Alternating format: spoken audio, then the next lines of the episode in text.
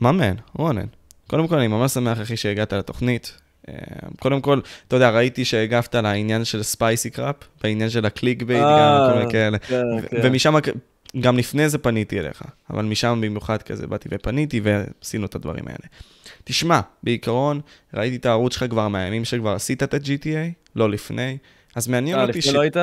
לא, לפני לא הייתי, אחי. אה. כי עזבתי את יוטיוב בול בימים שקלאש רויאל, אחי, תפס תאוצה. אה, אבל יצא לי להציץ, ואני זוכר שראיתי גם את העניין הזה של אה, רויאל, כאילו את כל העניין הזה של רייג' רויאל. אז תסביר כאילו את ה phase הזה, של ממש ההתחלה הזאת שהיית עם אריאל. מה, מה, מה היה החלום, אני מה הייתה השאיפה? עשית מחקר, עשית מחקר פה. כן, אחי, נותנים את, הס... נותנים את ה story, ואז מתקדמים למעלה, אחי. הבנתי, הבנתי אותך. אז uh, כעיקרון לא הייתה שום שאיפה בכלל. כאילו אני והוא, אני ואריאל התחלנו את הערוץ. למה התחלנו את הערוץ? כי סם רויאל אמר לי שאנחנו צריכים לפתוח ערוץ של קלאש רויאל, כי זה משיג הרבה צפיות. עכשיו, uh, תחשוב שאני יושב בכיתה, אני לא הכרתי את סם, לא דיברתי איתו, לא ידעתי מי זה האיש הזה. ואני כאילו הולך ואני רואה אותו בטלפון, ואני רואה שיש לו 10,000 סאבים ביוטיוב, שב-2017 אמרתי, מה זה? 10,000 סאבים ביוטיוב, יש לי איזה חמש. אז כאילו אמרתי לו, מה אתה עושה שם? מאיפה זה מגיע? אז הוא אומר, וואלה, העליתי סרטון קלאש רויאל בקיץ, ומאז זה קורה. אני אומר לו, הבנתי, הבנתי. אני אומר, לארל, שומע, בוא נפתח ערוץ קלאש רויאל, נעלה לאיזה 500 סאבים ויהיה סבבה. סתם משעמום, כאילו, לא היה לנו מה לעשות בחיים, אז אמרנו, נעשה את זה. אה, מפה לשם, כאילו, סם אמר שוואלה, אני אתן לכם שאוט אאוט, וזה עלה לאיזה 2,000 ביום, ואז ל-5,000, ואז ל-10,000 באיזה שבועיים, ואני עוד שנייה התעלפתי, כאילו. בדיוק ככה. זה לא היה מצופה, מה שנקרא. לא, לא. כאילו, תחשוב שגם סם לא אמר לי שהוא נותן לנו shout out. אני גם לא צפיתי בערוץ של סם, אני פשוט יושב יום אחד בבית, ואני מסתכל על ה live subscribers, ואני מסתכל ואני רואה שעולה 100, עולה עוד 100, ואני כזה, מה קרה לעזאזל? כאילו, מאיפה הם כולם באים? אז אני, אני מתקשר לסם, אני אומר לו, תשמע, הערוץ מתפוצץ, הוא אומר, נו, ברור, אני פרסמתי אותך, אני כזה, מה? זה בערך הלך ככה, אז סך הכל לא הייתה שום ציפייה. ולאט לאט עם הזמן אתה וסם גם נעשיתם חברים ממש טובים. אה, כן, מן הסתם, כן, זה חלק מה- מהדיל.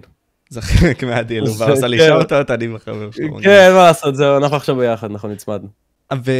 וכשעשיתם את הקלאש, אמ, במחשבה שלך הבנת שנחתת על איזשהו ג'קפוט מבחינת כל העניין של הצפיות? אז, זהו, אני אגיד לך, אני זוכר שבהתחלה, קודם כל מהצפיות, אני אגיד לך, היה סרטונים, אתה מקבל- סרטונים שהם מקבלים פתאום 100 אלף צפיות, וסרטון מקבל 5,000 צפיות, אתה כבר לא יודע כאילו מה אתה עושה, אתה פשוט זורם עם זה, וכל פעם מנסה לעשות משהו אחר, ואתה מסתכל על חו"ל ואתה אומר, טוב, בחו"ל איכשהו זה משיג 5 מיליון צפיות, אני לא יודע מה קורה פה, משהו פה לא עובד. עוד לא קלטתי את כל העניין שבארץ אין כזאת כמות.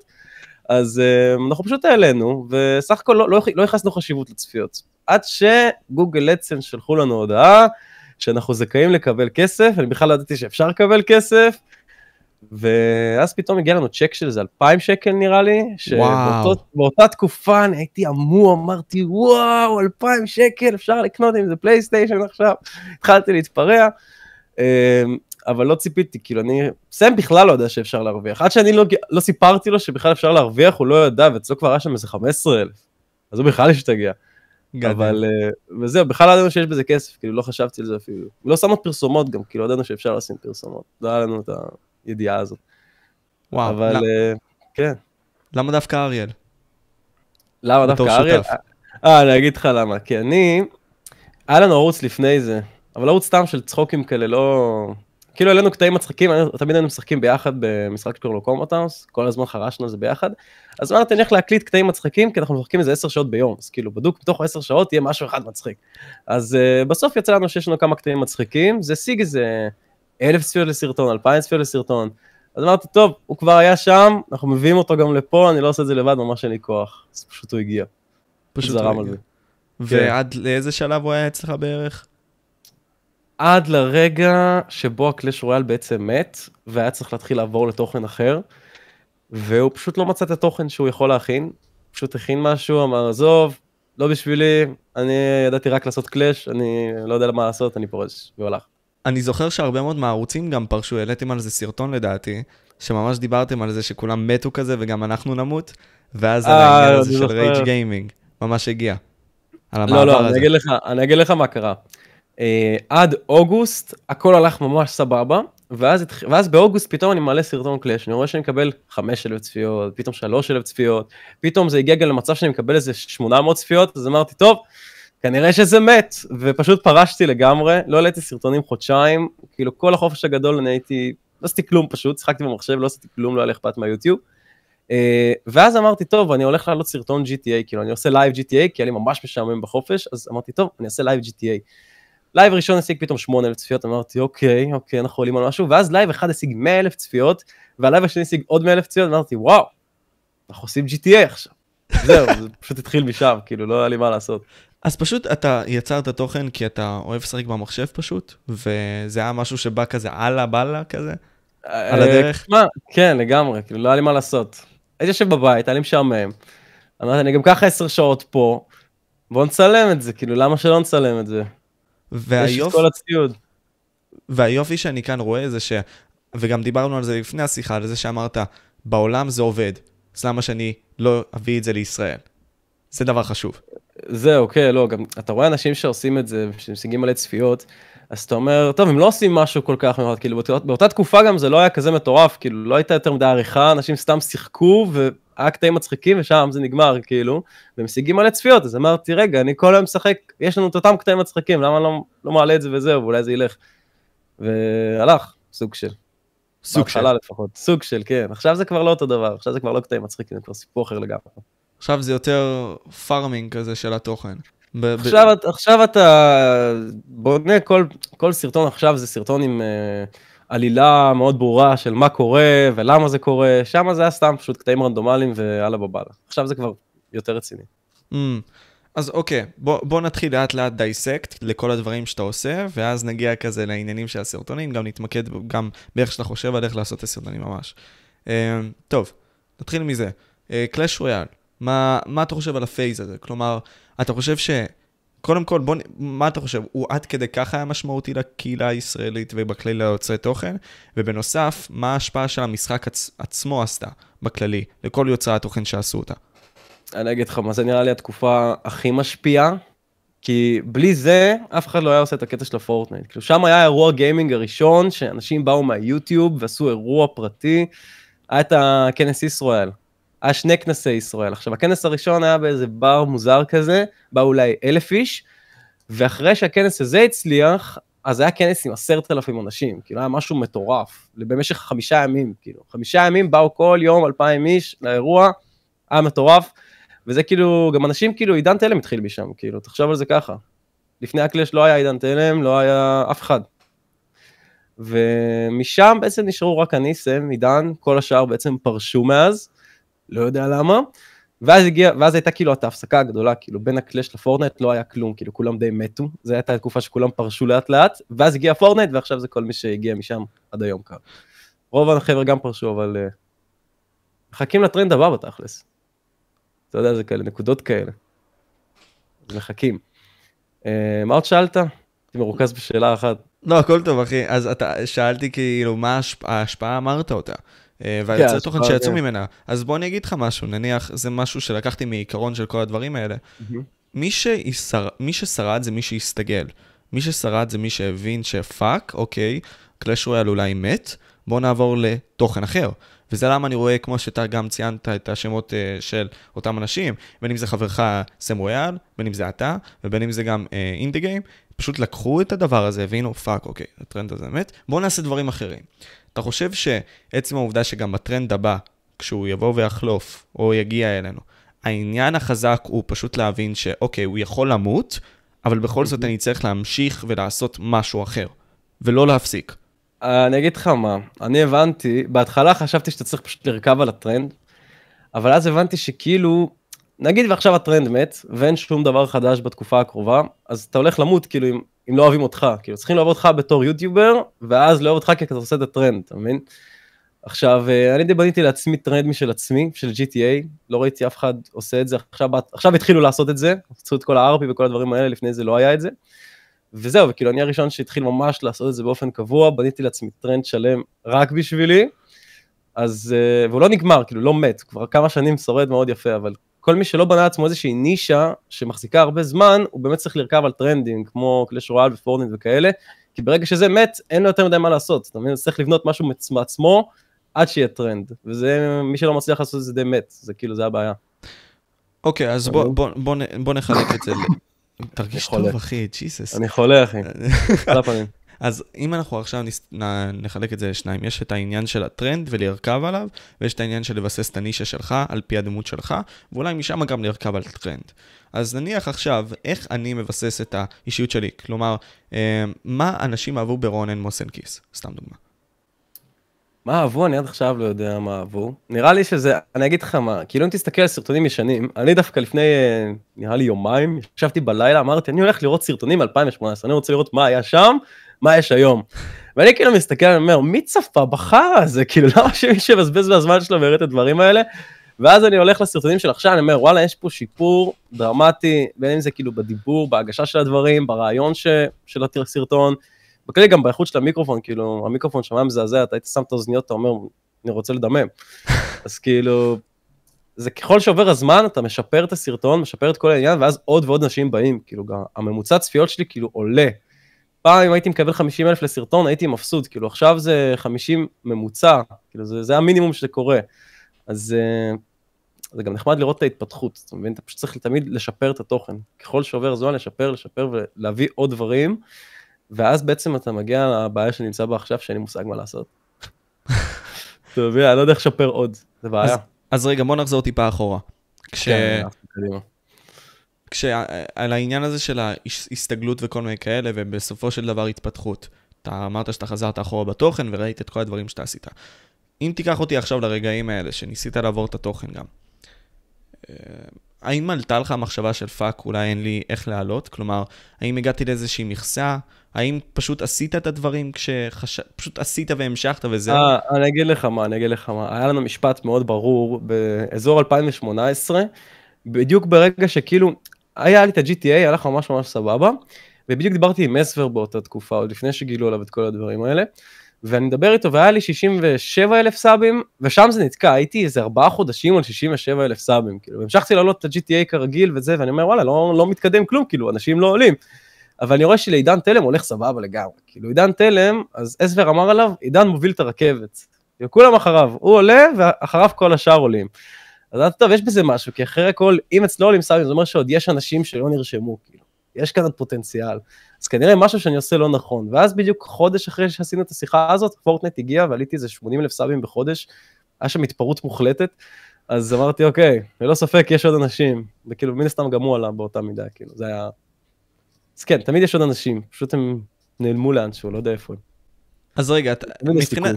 מבחינת עידן תלם בקטע הזה, מה אתה חושב שהופך אותו למישהו מבחינת אה, הערוץ הכי גדול בישראל לגיימינג? אני אגיד לך מה, הוא, אני זוכר עוד בהתחלה, אני הייתי מעלה, באזור 2018-2019, אני הייתי מעלה סרטון כל הזמן, גם סם רויאלה מעלה כל הזמן, וכל היוטיוברים עולים כמעט כל יום סרטון פורטנייט, כמעט כל יום סרטון כלשהו, היו ממש פעילים. עידן היה מעלה סרטון אחד בשבוע, משיג עליו איזה 200 אלף צפיות ומשלם, הוא היה כאילו יוצא בהפסד, הוא היה יוצא בהפסד מהסרטונים, הוא היה מפסיד כסף עליהם, במשך תקופה לפי מה שהבנתי, כאילו, אני לא יודע אם זה 100% מפסיד או לא, כי יש קמפיינים בצד וכאלה, אבל כן. מבחינת היוטיוב הוא היה מפסיד, כי הוא היה משלם לעריכה איזה 100 דולר, אולי אפילו יותר, ומקבל אולי 10 דולר חזרה, לפעמים אפילו מפסיד. ואני אומר לעצמי, כאילו, מאיפה יש לו כוח לעלות סרטון כל שבוע ולהפסיד עליו כסף? כאילו, הוא גם עושה את העבודה, הוא גם מביא אנשים, והוא גם מפסיד על זה כסף, כאילו, מה הוא מנסה להשיג פה? וככל שעבר הזמן, הסרטונים שלנו, שעלו בצורה די קבועה, נתקעו נגיד על 100 אלף צפיות, אז שלא הגיעו ל-500 ו-600 ו-700, וכאילו ככל שהזמן עובר, הוא כיסה את ההוצאות, ובאו אליו עוד אנשים. אז הוא כאילו לקח את הסרטון אחד איכותי בשבוע, כאילו סופר איכותי, ונקווה שזה ילך. אז הוא כאילו לקח סיכון ממש גדול, וזה די תפס, ואני אמרתי, אני, מה, אני עכשיו הולך כאילו להפסיד מלא כסף, כאילו, וגם לעלות מלא סרטונים. כאילו, איך אני אעשה את זה, אתה מבין? אז אמרתי, אני, אני אלך על הגישה של כולם. פשוט לעלות הרבה ולקוות שיהיה בסדר. אוקיי, אה, חזרנו אחרי תקלות קשות בטכנולוגיה. זה מה ש... לא זוכר איפה עצרנו, בכל מקרה אני אמשיך פשוט. אמ, תשמע, אמ, קודם כל, מבין הדברים ששמתי לב, כמו שדיברנו לפני זה, זה העניין הזה ש... אתה כביכול הבנת שצריך לקחת הרבה מאוד דברים מחו"ל, ביניהם זה גם ה click bait.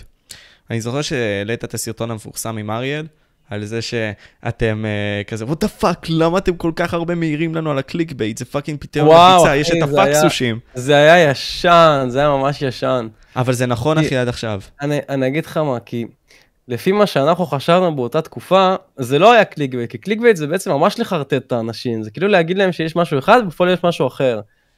אבל uh, לא יודע מה הלך שם, תשמע, זו תקופה כל כך ישנה, אני כבר לא זוכר מה העלינו בכלל, כאילו זה היה... אבל אני חושב שזה נכון מה שאתם אמרתם באותו. סרטון. כי- כביכול אתם אמרתם, מה שהפקסוסים עושים באותה תקופה, אני אגיד לך, זה לא אני אמרתי, זה, זה אריאל אמר. זה אריאל אמר, אני, זה חשוב, אני חשוב. בכלל לא הייתי שם, אין לי מושג מה הוא אמר, נראה לי ראיתי את הסרטון פעם אחת בחיים שלי, הוא פשוט אמר, שמע רון, אני מעוצבן מהתגובות, אני עושה לזה סרטון, אמרתי לו, סע אחי, תעשה מה שבא לך. תעלה סרטון שלך רוקד מצידי, לא אכפת לי מכלום. אוקיי, אז בוא נסטה מהעניין הזה. מה אתה חושב עצמך על click bait בקטע הזה? Uh, תשמע, כל עוד אתה לא משקר לאנשים בצורה ממש גסה, וכאילו אומר להם, זכיתי בלוטו, הרווחתי מיליון דולר, ואז אתה בא ואתה אומר, וואלה חבר'ה, לא זכינו, אז זה, זה שקר כאילו מוחלט. אבל אם אתה אומר, uh, בזבזנו מיליון שקל על כרטיסי הגרלה, ובפועל לא בדיוק בזבזת מיליון, אבל בזבזת כמעט מיליון, או פחות או יותר מיליון, או הרבה אנשים ביחד בזבזו, ואתה מגדיר את זה כעצמך, אז כן יכול לתפוס. אבל uh, תשמע, לא יודע, אני כבר לא, לא משקר, כאילו, אני כבר לא משקר, לא עושה click bait לשום דבר, כאילו, אני פשוט כותב את מה שיש בפועל. אתה מבין? Hmm. כאילו, אם פרנקלין קיבל מכונית חדשה, אז הוא קיבל מכונית חדשה, כאילו, אין, אין משהו שלא קרה, כאילו. גם ב thumbnailים, כאילו, אני תמיד מציג את מה שיש בסרטון, זה יכול, זה לא בדיוק screenshot מהסרטון, מן הסתם שזה עם פוטושופ ובלאגנים, כדי שזה יראה יותר מושך, אבל זה מה שקורה כאילו בפועל. כבר אין יותר... אה, אני זוכר נגיד בקלאש רויאל, בקלאש רויאל למה אמרו שעשינו click bait? כי אמרנו קלף חדש, אוקיי? מי שלא יודע מה זה קלף כנראה לא שיחק קלאש רויאל, אבל בכל מקרה קלף חדש, אה, עומד לצאת, ואז סימן שאלה וסימן קריאה. עכשיו אני ואריאל אמרנו, אם כתוב סימן שאלה, זה לא אומר שאנחנו מכריזים שיש קלף חדש, אנחנו שואלים אולי וייצא קלף כזה, כי יש סימן שאלה. אתה מבין אותי, נכון? יש סימן שאלה, זה אומר שזה לא בטוח.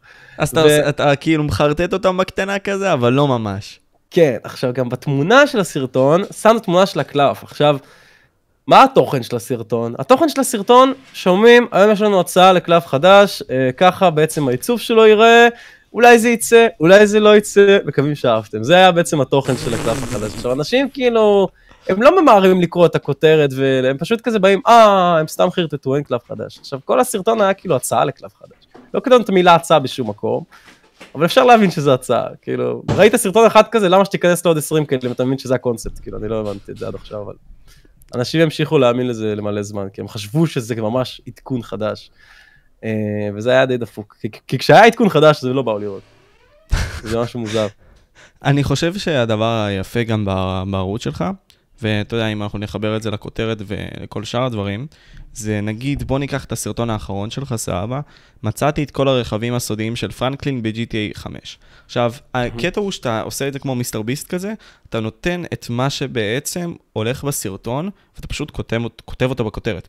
No bullshit, לא כלום, לא כותרת פיקנטית כזאת שמעלה שאלה. תכף אני אשאל אותך למה אתה עושה את זה, כן?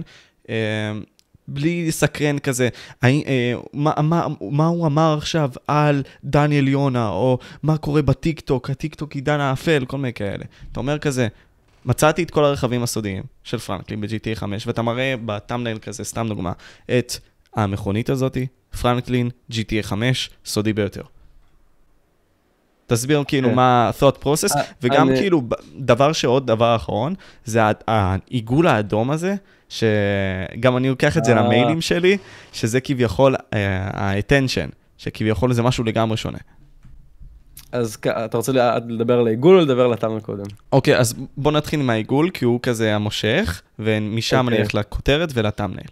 אז תשמע, העיגול, אני אגיד את האמת, זה הגיע עוד מהקלאש רויאל עכשיו. אני ראיתי איזשהו יוטיובר ספרדי או ברזילאי, לא, לא יודע מאיפה שם, שפה לא ברורה, שם עיגול בכל סרטון. עכשיו, אצלו העיגול ירוק.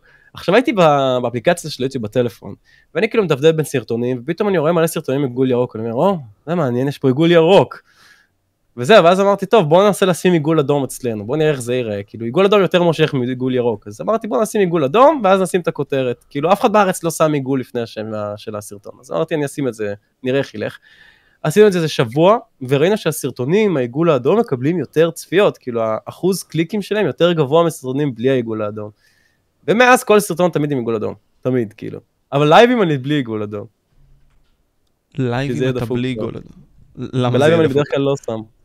כי בדרך כלל כשמישהו בארץ עושה לייב, הוא פעם זה לפחות היה, אני לא יודע איך זה עכשיו, הוא היה שם עיגול אדום, ואז כותב לייב של המשחק הזה והזה. אז אמרתי, מה, אני אשים עיגול אדום גם שם, כאילו? לא, עיגול אדום זה הסרטונים, כאילו, איחדתי את זה לסרטונים. Mm. ומה זה רק זה? עכשיו, אני גם זוכר שהיו כמה יוטיוברים בארץ שגם ניסו לקחת את הרעיון של העיגול, הם לקחו עיגול כחול ראיתי, עיגול צהוב גם אני ראיתי, אבל uh, הם ויתרו די מהר, אני לא זוכר את השמות, אבל אני זוכר שהיה איזה אחד שממש שם עיגול כחול בכל סרטון לאיזה תקופה, ואז פרש מזה.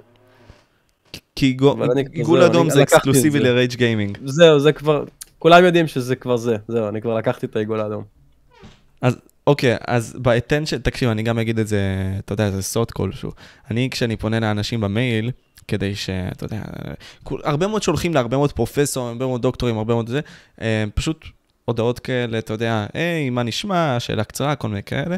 אני בכוונה, מבעוד מועד דווקא, לא ידעתי שאתה עושה את זה, כאילו ראיתי את זה, אבל לא, לא חשבתי על זה, שם עיגול אדום, כסף, ועוד משהו כזה שחור, או חום, ווטאבר, כדי שזה יראה על שינוי צבעים. ואז כזה, what the fuck, מי שולח לי את המייל, מעלה סקרנות, ואתה לוחץ. כן, זה זה רעיון טוב. תשמע, לא, לא יודע מי הראשון שחשב על זה בעולם שעשה את זה ביוטיוב, אבל לפחות פה בארץ, אני חושב שאני עשיתי את זה ראשון, כאילו לקחתי את מאמין שכן. העיגול, לא ראיתי אף אחד לפני זה, אז אמרתי, זהו, ננסה את העניין, ועד עכשיו אני עם זה. וכן, זה מושך תשומת לב, כי זה לא, זה לא אות, זה לא מספר, זה איזשהו סימן ענק אדום שפשוט מופיע לך מול הפנים, אתה אומר, חייב לראות מה זה. גם אם אתה לא. תתעניין בסרטון, אתה פשוט תסתכל על הכותרת יותר זו מכותרת אחרת. אמת. גם אם הטאמנל גרוע, כאילו, אתה פשוט תסתכל, תגיד, מה זה, מה הולך שם? אני אישית שמתי לב לזה ממש, כלומר, זה מה שמייחד אותך. אני יודע שאם יש עיגול אדום, זה סרטון של רייג'. אז פה אני אומר לעצמי דבר כזה, נלך לכותרת, כי הבנו שזה צ- תופס תשומת לב וזה עושה את העבודה. גם אתה אמרת את זה בעצמך. הכותרת עצמה, כמו שאתה אמרת, אתה יודע, גם ב preconceptionות שלי, בוא אני אקריא לך תם אה, כותרות שלי, כי אני עדיין לא יודע איך לעשות את זה מספיק טוב בכללי. אה, דניס טל מהטיקטוק חושף את הכל על טיקטוק, סתם דוגמה. או הבעיה הגדולה של טיקטוק. זה כאילו כללי מדי, זה כזה מסקרן, אבל זה לא זה. אתה ממש אומר מה fucking הולך לקרות בסרטון. אז תסביר את הדפוס מחשבה של מאיפה הרעיון הזה הגיע אצלך, וגם מה היה הפעם, כלומר, במחשבה שלך של הכותרת. אני, אני אכנס שנייה פה ליוטיוב כדי שאני אגיד לך בדיוק דוגמאות, כי אני ככה מהראש לא זוכר מה אני כותב בכותרת. אמ, רק שנייה, אני נכנס לגוגל, מיליון התראות כל פעם, מיליון התראות, כל דבר. תנסה גם. להגיד לי את הסרטונים עצמם כדי שאני אראה אותם אחרי זה בפודקאסט. כן, אוקיי, אז יש לנו פה, הסרטון האחרון שעלה, מצאתי את כל הרכבים הסודיים של פרנקלין נגיד. עכשיו, הקטע הוא שהכותרת הזאת מושכת מספיק כי הנושא עצמו מעניין, אתה מבין? כי אנשים לא יודעים מה הרכבים הסודיים. מספיק להגיד שיש רכבים סודיים ומצאתי את כולם. עכשיו, הם רוצים לראות מה זה, אתה מבין? זה לא... אין פה יותר מדי מה לחרטט, כאילו. זה בפועל מה שקורה, אבל הנושא עצמו הוא מספיק מסקרן כדי שייכנסו אליו, גם אם זה straight on, כאילו. עכשיו, אה, גם הראיתי את אחד מהם, אתה מבין? אז הם כבר אומרים, אוקיי, ככה נראה הראשון, איך נראים כל השאר, הם ממש רוצים לדעת.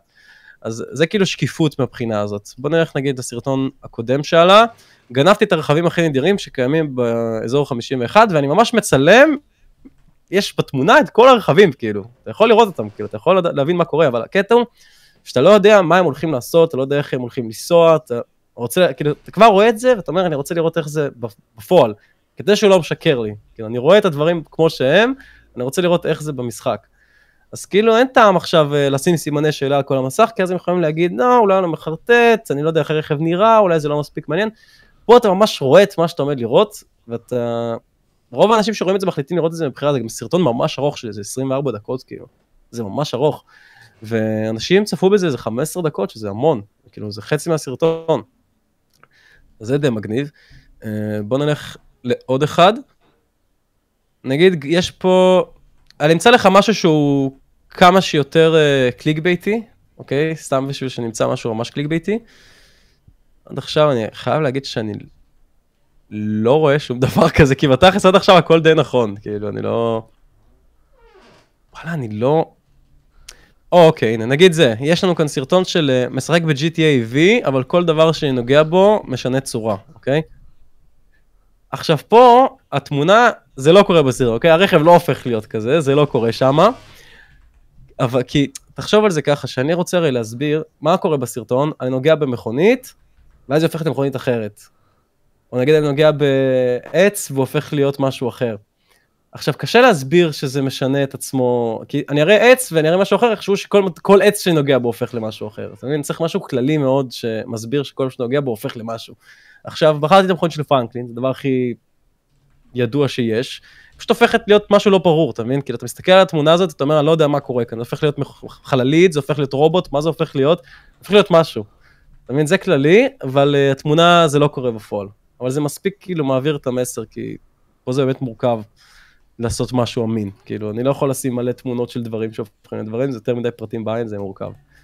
Mm. אז uh, אתה מבין? כן. אז בוא, בוא ננתח את העניין של הכותרת עוד קצת. מבחינת mm-hmm. העניין הזה, אתה אומר straight to the point זה הדבר הכי חשוב. כלומר, אנשים לא רוצים לבזבז את הזמן שלהם, זה מה שאנשים רוצים, בעיקרון. לא להסתקרן יותר מדי. כלומר, לא פיקנטי יותר מדי.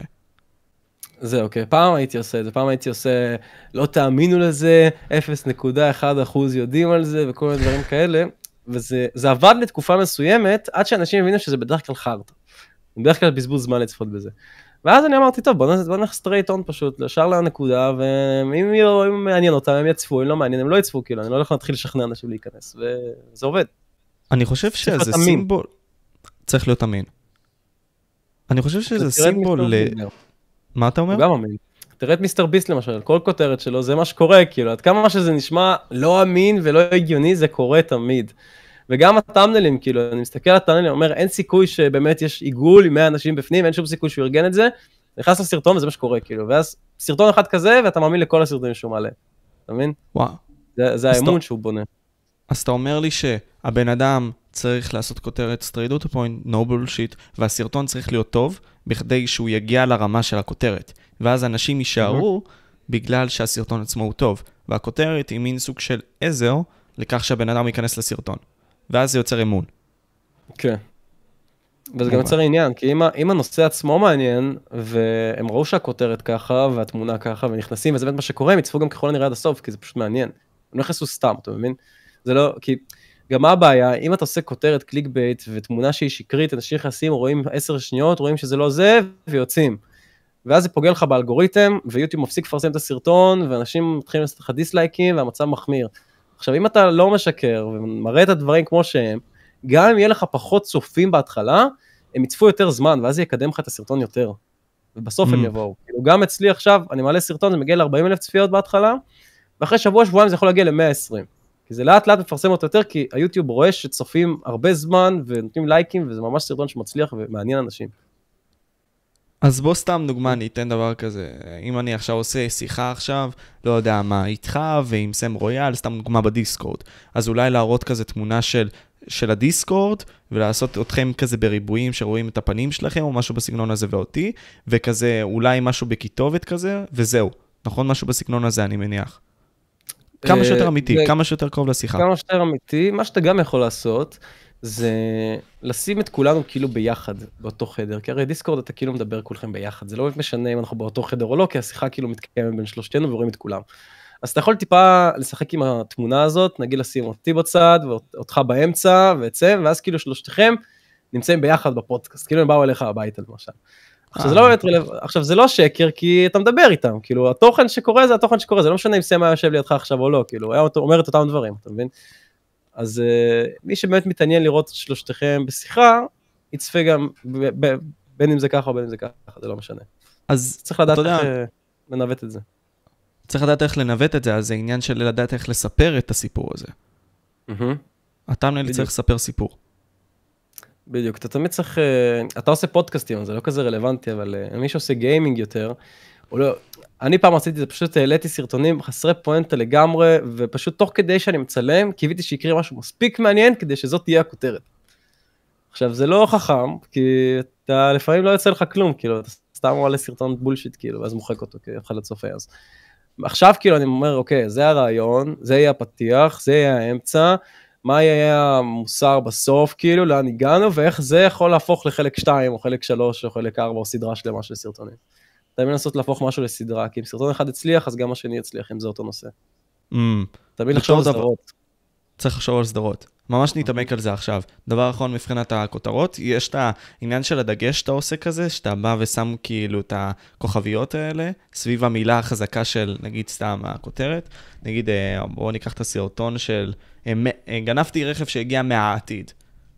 מה העניין של לדעתך לשים את הכוכבים האלה? מסביב למילה החזקה. זה, זה, זה מדגיש את העניין שזה מהעתיד, כי אולי מישהו יפספס את הקטע הזה, אתה מבין? עכשיו אני, אני אגיד לך, אני לא עושה את זה בדרך כלל, רוב הכותרות אין בהם את הכוכביות האלה. אבל אני יכול להגיד שאני ראיתי את דה כהן, והוא פעם היה שם את זה המון, במלא מלא מלא מלא לייבים וסרטונים, הוא היה שם את הכוכביות, וראיתי שהוא מקבל יותר, יותר צפיות על סרטונים עם כוכביות, אמרתי, טוב בוא נעשה את הכוכביות, כאילו בוא נראה אם זה עובד או לא עובד. ופה ושם כשאני מבין שצריך איכשהו להדגיש משהו ספציפי, אז אני שם את הכוכביות, כי זה באמת מדגיש, כאילו אין דרך לעשות אה, הדגשה על הטקסט עצמו. אם זה היה אפשרי, אז זה היה מגניב. נגיד באנגלית אתה יכול לעשות את זה. כי אתה יכול לשים אותיות קטנות ואותיות גדולות. פה בעברית אין דבר כזה, אז חייב כוכביות. Mm. ומבחינת העניין הזה של אה, כמות המילים בתוך הכותרת, מה, אתה, אתה, אתה אישית, מה שאתה עושה זה, כלומר, אתה לוקח את רוב הנושאים, אפילו אם זה ייקח עכשיו את ה-90 או ה-100 מיל, אה, אותיות, ואתה רושם. אז מה המחשבה סביב זה? כי נניח, בוא ניקח עכשיו את מיסטר ביסט, הוא רושם את זה בפחות. אה, או מנסה כמה שיותר לייצק את זה. האם לדעתך מה שאתה עושה כאן הוא נכון, או אתה צריך לעשות את זה? אני אגיד לך מה, עידן עושה את זה כמו מיסטר ביסט, הוא כאילו עושה כותרות ממש קצרות, אם תשים לב. ממש קצרות, כאילו אין שום דבר, פשוט 4-5 אותיות וזהו לפעמים, אז זה יכול להיות ממש בקצר. מילים, כן. מילים, כן. עכשיו, אה, אצלי, אני חשבתי על משהו אחר, כי אמרתי לעצמי, הרי כל התוכן שלי מבוסס על אה, אותו משחק, על אותו נושא. אז חייב שיהיה GTAV בכותרת, חייב שיהיה פרנקלין לפעמים בכותרת, אתה מבין? זה, זה keywords שכאילו מתקשרים לעוד סרטון ולעוד סרטון, וזה גורם ליוטיוב להמליץ על סרטונים נוספים שדומים לכותרת הזאת. עכשיו אצל עידן, בגלל שכל סרטון זה משהו אחר לגמרי, הוא לא יכול לעשות את זה, אתה מבין? הוא לא יכול לכתוב uh, את אותו, אותם המילים בכל כותרת, זה, זה יהיה דפוק, זה לא אותו נושא. עכשיו אצלי בגלל שזה אותו נושא אני יכול לעשות את זה, נגיד הבסיס הצבאי הסודי, יש לי איזה 20 סרטונים שקשורים לבסיס צבאי סודי, אז תראה אחד כזה ויופיעו לך בהמלצות עוד מלא כאלה שקשורים לאותו דבר. אז uh, זה עובד כי זה אותו תוכן, אם זה לא היה אותו תוכן לא הייתי עושה ככה, אבל נראה לי שזה הגיוני, כאילו. אתה מבין? Mm. העניין הוא, ואני חושב שתכף אנחנו ניכנס לעניין של הסדרות, כי זה מאוד מתבקש פה. נמשיך ל thumbnail, כלומר, ב thumbnail עצמו, כמו שאנחנו ציינו לפני כן, Um, היופי כאן שאתה, כמו שאמרתי לך גם לפני זה, אתה אולי לא התכוונתי לזה, אבל אמרת, זה מה שעושים בחו"ל. לוקחים את הסגנון הזה של כמו סנייפר וולף, אני אשים אותו כזה בהשוואה מול רייג', mm-hmm. מול רונן. בקטע הזה זה, זה כמעט אותו דבר, ורונן אמר בעצמו, מה שעובד בחו"ל, צריך ליישם אותו לארץ, וזה מאוד נכון לדעתי. זה כן, זה לא ספק נכון. תרחיב על זה. אני אגיד לך מה, אני, אני בהתחלה, כאילו, כשחשבתי על איך לעשות טאמנלים, פעם בארץ כולם עושים טאמנלים עם טקסט, היה מלא טקסט על כל המסך, לא היית רואה כלום, אבל פעם זה היה עובד כי רוב האנשים צפו מהמחשב, ופחות או יותר ראו יותר מה כתוב בטקסט, זה היה די מובן. עכשיו שכולם בטלפון, ה thumbnail הוא עוד יותר קטן כשאתה רואה אותו, כאילו ממש פצפון, אז אתה לא רואה את הטקסט.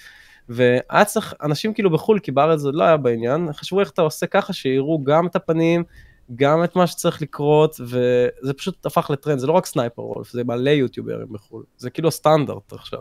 שאתה שם את הפנים שלך בצד, ואת הנושא המרכזי בצד גם, כאילו, הפנים שלך מכסות 30% בערך מכל ה thumbnail. אז uh, תשמע, אין לי מושג למה זה עובד, זה פשוט עובד, אבל זה פשוט מה שעושים כולם, כאילו, אני לא יודע למה. אם היה לי רעיון יותר טוב, מן הסתם שהייתי עושה אותו, אבל עד עכשיו לא עלה לי שום דבר. היופי כאן שאתה עושה, וזה לדעתי מובהק, העניין של הצבעים. נתחיל מזה. Uh, הצבעים אצלך הם מאוד אגרסיביים, הם מאוד כזה מופיעים, מאוד ניגודיים בהרבה מאוד מהמקרים.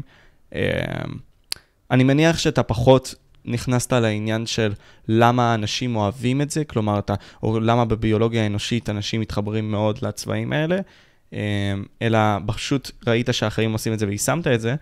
מה לדעתך גורם שהטאמנייל יתפוס? נגיד סתם הצבעים המוגזמים האלה, התמונות של האנשים שאתה אומר בסרטון. אני פחות חושב שזה קשור לעניין הצבעים, זה פשוט ממש, אני אגיד לך מה, לפחות ב-GTA, זה צריך להיות נורא נורא נורא ברור, כאילו. גם ה-GTA זה משחק מאוד צבעוני, כאילו, אתה מעלה את הסטורציה קצת ויש לך את כל הצבעים שאתה צריך.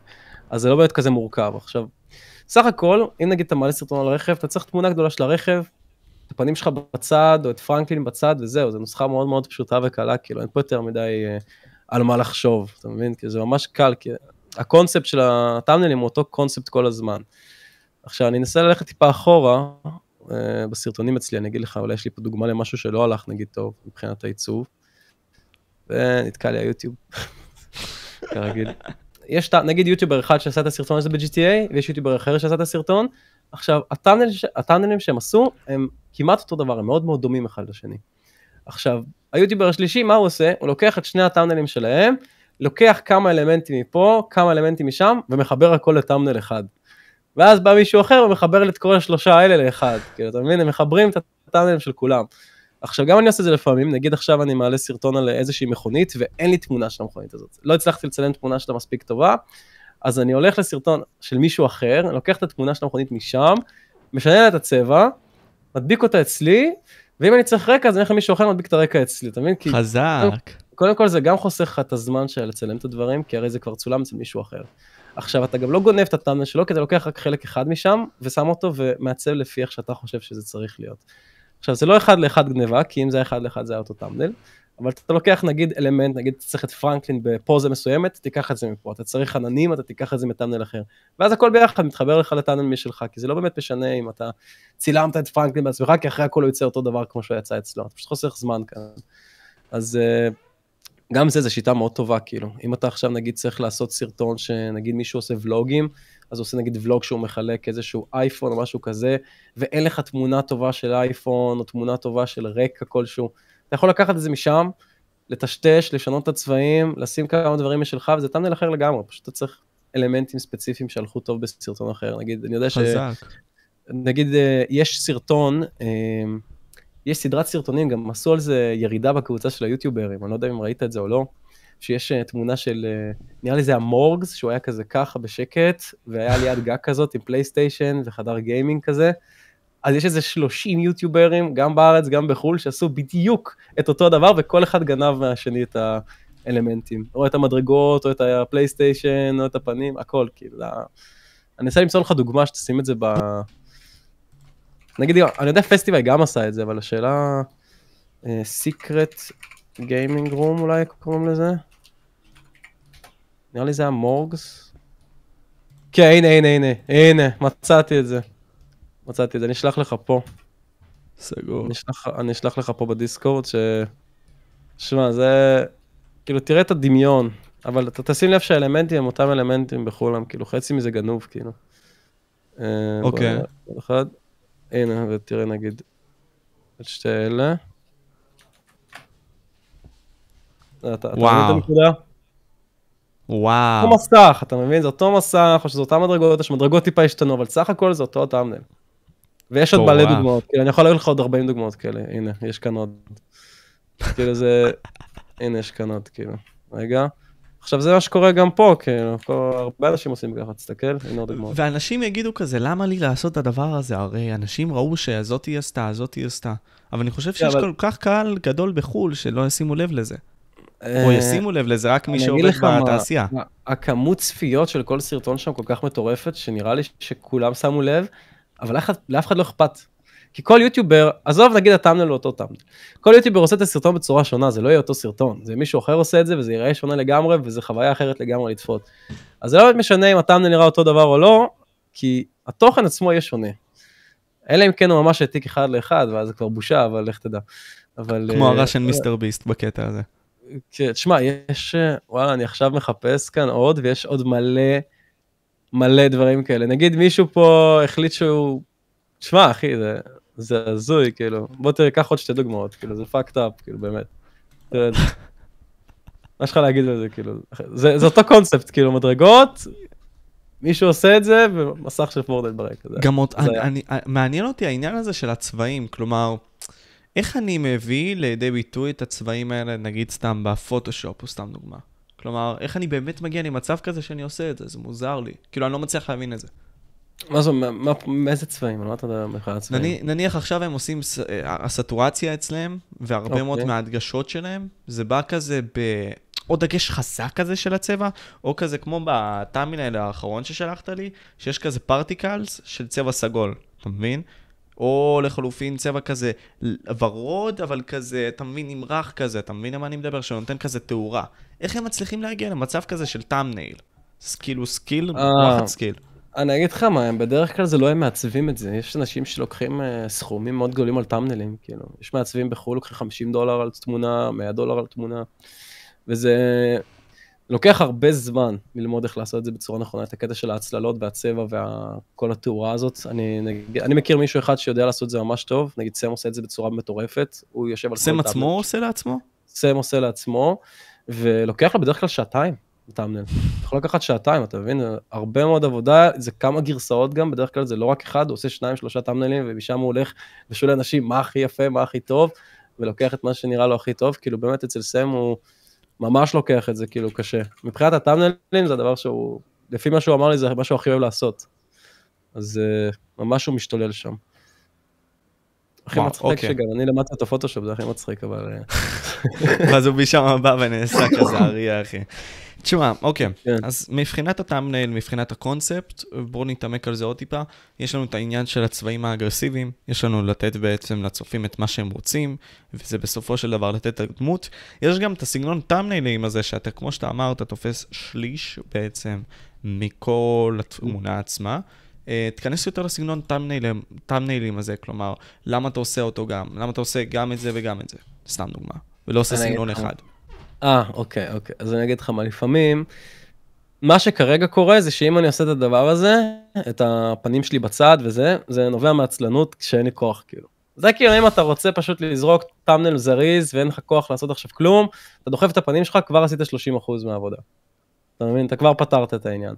אם אתה רוצה תמונה מלאה, אז זה יותר עבודה, כי אתה צריך להשלים את ה-30%, צריך להיות תמונה מעניינת, כי הפנים שלך זה יותר אה, רלוונטי. כאילו נגיד, יש לי פה, נגיד הסרטון של מפלצת הים המטורפת. אה, יש סרטון כזה, עלה לפני שבועיים בערך. אז דחפתי שם את הפנים שלי בצד שמאל ואת המפלצת. עכשיו אמרתי לעצמי, אני לא... כאילו כל ה... מה, יהיה כאילו מפלצת וכל השאר יהיה כחול ברקע? כאילו זה לא מספיק מושך. אז דחפתי גם את הפנים שלי. אם נגיד אתה רואה שגם התמונה שיצאה לך לא מספיק מושכת, זה יכול לעזור. או נגיד אה, הרסתי את כל לוס סנטוס, גם שם הכנסתי את הפנים שלי, כי אתה פשוט רואה בור באדמה, אז כאילו אתה לא מבין כל כך מה העניין, אז שווה להוסיף, אתה מבין? זה כל פעם בהתאם לנסיבות של ה thumbnail. אם ה thumbnail מספיק מעניין בלי זה, אז, אז זה זורם. או נגיד אם הנקודה לא מספיק מודגשת, נגיד גנבתי למייקל את הפלייסטיישן 5, אז uh, ב thumbnail הזה, הפלייסטיישן, הקופסה שלו לבנה מדי. וזה נבלע לי כאילו בחולצה שלו ברקע בעננים והבית לבן מדי וכאילו אם, אם אני לא הייתי שם אז יש מצב שלא היו שמים לב לפלייסטיישן. אם תסתכל העיניים שלי מסתכלות ישירות על הפלייסטיישן אז מי שמסתכל עליי ישר מסתכל אני מסתכל ומסתכל על הפלייסטיישן אז כאילו זה כדי להדגיש נקודות לפני, אה, לפני הכל. אה, אבל בדרך כלל אני לא משתמש בזה אם תשים לב כבר זה הרבה פחות אה, תדיר אצלי לעשות את זה אני אוהב יותר טאמנלים שהם גדולים ושכל הנושא בהם מועבר ישר בלי יותר מדי מסביב. Hmm, בלי יותר מדי פורפליי, כמו שאומרים. כן, לא צריך את זה, אני פחות אוהב את זה, גם, גם אה, אין לי יותר מדי תמונות, כאילו, אני כבר אה, צריך לעשות תמונות חדשות כאלה ואין לי כוח. שאלה טובה, אז בקטע הזה, איך אתה עושה את התמונות האלה? כלומר, האם יש לך יום צילום כזה, ש... או בכללי, משהו שאתה מגדיר לעצמך, לוקח את ה-DSLR, ופשוט דופק לעצמך, או, מי- או מישהו מצלם אותך, ופשוט אתה עושה פוזות כאלה מוגזמות, וגם למה אתה עושה את הפוזות האלה? כלומר, למה חשוב לעשות את הפוזות האלה של ה-oh my god, מה קורה פה וכל מיני כאלה? אז אני אגיד לך מה, ס- קוראים לזה, אה, יש לי שלוש תיקיות במחשב, קוראים להם New Cuts. עכשיו New Cuts כי כבר היה את ה cuts הקודמים.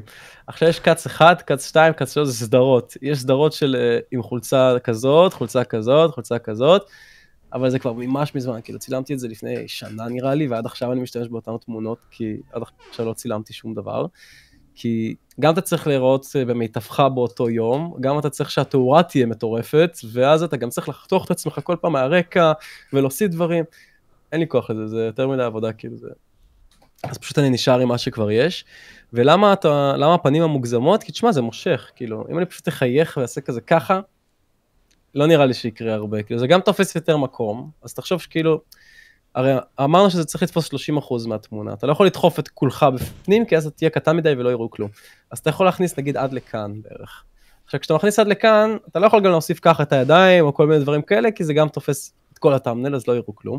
אז כל מה שאתה יכול לעשות זה עם הפנים, ואם אתה לא תהיה מופתע עם הפנים, אז מה אתה תהיה? פשוט ככה? כל סרטון אותו דבר, כאילו זה יהיה נורא משעמם לראות את זה, וזה גם לא מושך שום דבר. מיסטר ביסט גם עושה את זה, אם תשים לב, כאילו כל סרטון שלו בגיימינג, הוא, או שהוא מחייך, הוא, הוא בכלל לעשות משהו אחר, הוא תמיד שם את אותה תמונה. כאילו הפך את זה לאיקוני, הוא שם את אותו תמונה כל סרטון גיימינג, שזה... הוא לא עושה את זה כבר, נראה לי, כי פשוט צופים ולא משנה מה הוא מעלה, אז לא כזה אכפת לו כבר מה... תחזור מה שאמרת? מיסטר ביסט, אה, הוא כבר לא, לא אכפת לו כאילו מהטאמנלים נראה לי כבר, הוא הגיע למצב שהוא, לא משנה מה הוא מעלה, יצפו בזה כי זה מיסטר ביסט. אז זה לא באמת צריך להשקיע עכשיו בכל טאמנל וטאמנל שיהיה הכי מטורף, הוא יכול גם סתם לשים את הפנים שלו, יכול לעשות סלפי מהשירותים ויצפו בזה מיליון איש כאילו. לא באמת משנה מה הוא מעלה, יצפו בזה, אתה מבין? אז הוא כבר הגיע למצב uh, מאוד מעניין. אבל אתה יודע, uh, פה בארץ אתה יודע, לא מבחינה מחקרית, מישהו בא ועשה experiment כזה, אני יכול לשלוח לך אותו, לקחו ממש את כל ה-200 טאמנלים של מיסטר ביסט, ויצאו תובנות כאלה, שאתה צריך שיהיה לך או פרצוף שמח, או פרצוף של שוק, או פרצוף נטורלי כזה בהבעות פנים שלך, אבל יותר עדיף שהוא יהיה שמח או בשוק. מומלץ שיהיה פנים של בן אדם אחד או שניים, שפחות יהיה מילים ב thumbnail, כמה שפחות יותר טוב אולי, mm-hmm. ולהתרכז כמו שאתה עושה, כאילו, אתה עושה את כל הדברים האלה, כן? להתרכז רק בפנים או בחפצים מסוימים. וכאילו, בעיקרון, שיהיה גם אווירה או סביבה יפה.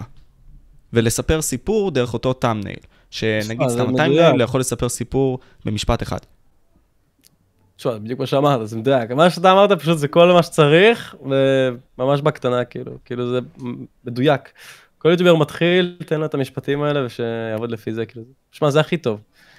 אבל אה, זה, זה בעיקר לבלוגים ודברים כאלה, שבאמת אתה צריך שיראו את הפנים שלך, נגיד, יש סרטוני גיימינג שאין להם בכלל פייסקאם, אז שם זה לא יתפוס מן הסתם. אבל uh, זה כבר סיפור אחר לגמרי, כאילו זה סגנון שונה לחלוטין של טאמנלים. Mm. אפשר לעמוד פה מקורונה או משהו עכשיו. מאמצע הסרטון. לא יודע, יש מישהי שמה ונדבקה כבר איזושהי יוצרת תוכן בשם שיראל, לא יודע, ראיתי אתמול. בקיצור... לא? אה, שיראל מזאי. כן, יש לה הרבה אישיות. בקיצור, מה אני אמרתי? אמ, כן, אמ, מבחינת הטאמנייל סיימנו לדעתי. אמ, תשמע, אתה יודע, הדבר שמאוד תופס אותי, זה העניין הזה של, זה שאתה עדיין שם אינטרו ועדיין שם אאוטרו. למה? אני אגיד לך מה, אני לא עורך את הסרטונים. אני לא, לא קשור לעריכה בכלל בכלל. Uh, למען האמת, כאילו, אני כל כך סומך על העורך שאני מביא לו יד חופשית, אני אומר לו, פשוט תעלה אותם. אני אפילו לא רואה אותם, כאילו, חלק מהסרטונים אני לא ראיתי בחיים שלי, כאילו, יש איזה, נראה לי 200 סרטונים שמעולם לא צפיתי בהם, ופשוט אני אומר, טוב, אם צפו בהם והלייק רייט גבוה, כנראה שזה טוב. אני לא הולך לבזבז רבע שעה בלראות אותם, כי כנראה הם טובים, ואני זה שצילם אותם, אז אני יודע מה קורה, אז אין טעם לראות אותם.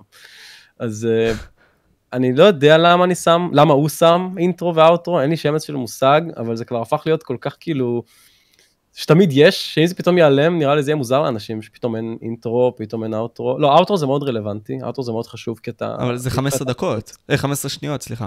לא, כי יש לך את הכרטיסיות בסוף של ה... ממליצים לך לראות את הסרטון הזה ואת הסרטון הזה, אתה מבין? זה יכול אה, להביא עוד צפיות. אז אוטרו זה mm. רלוונטי, אינטרו זה...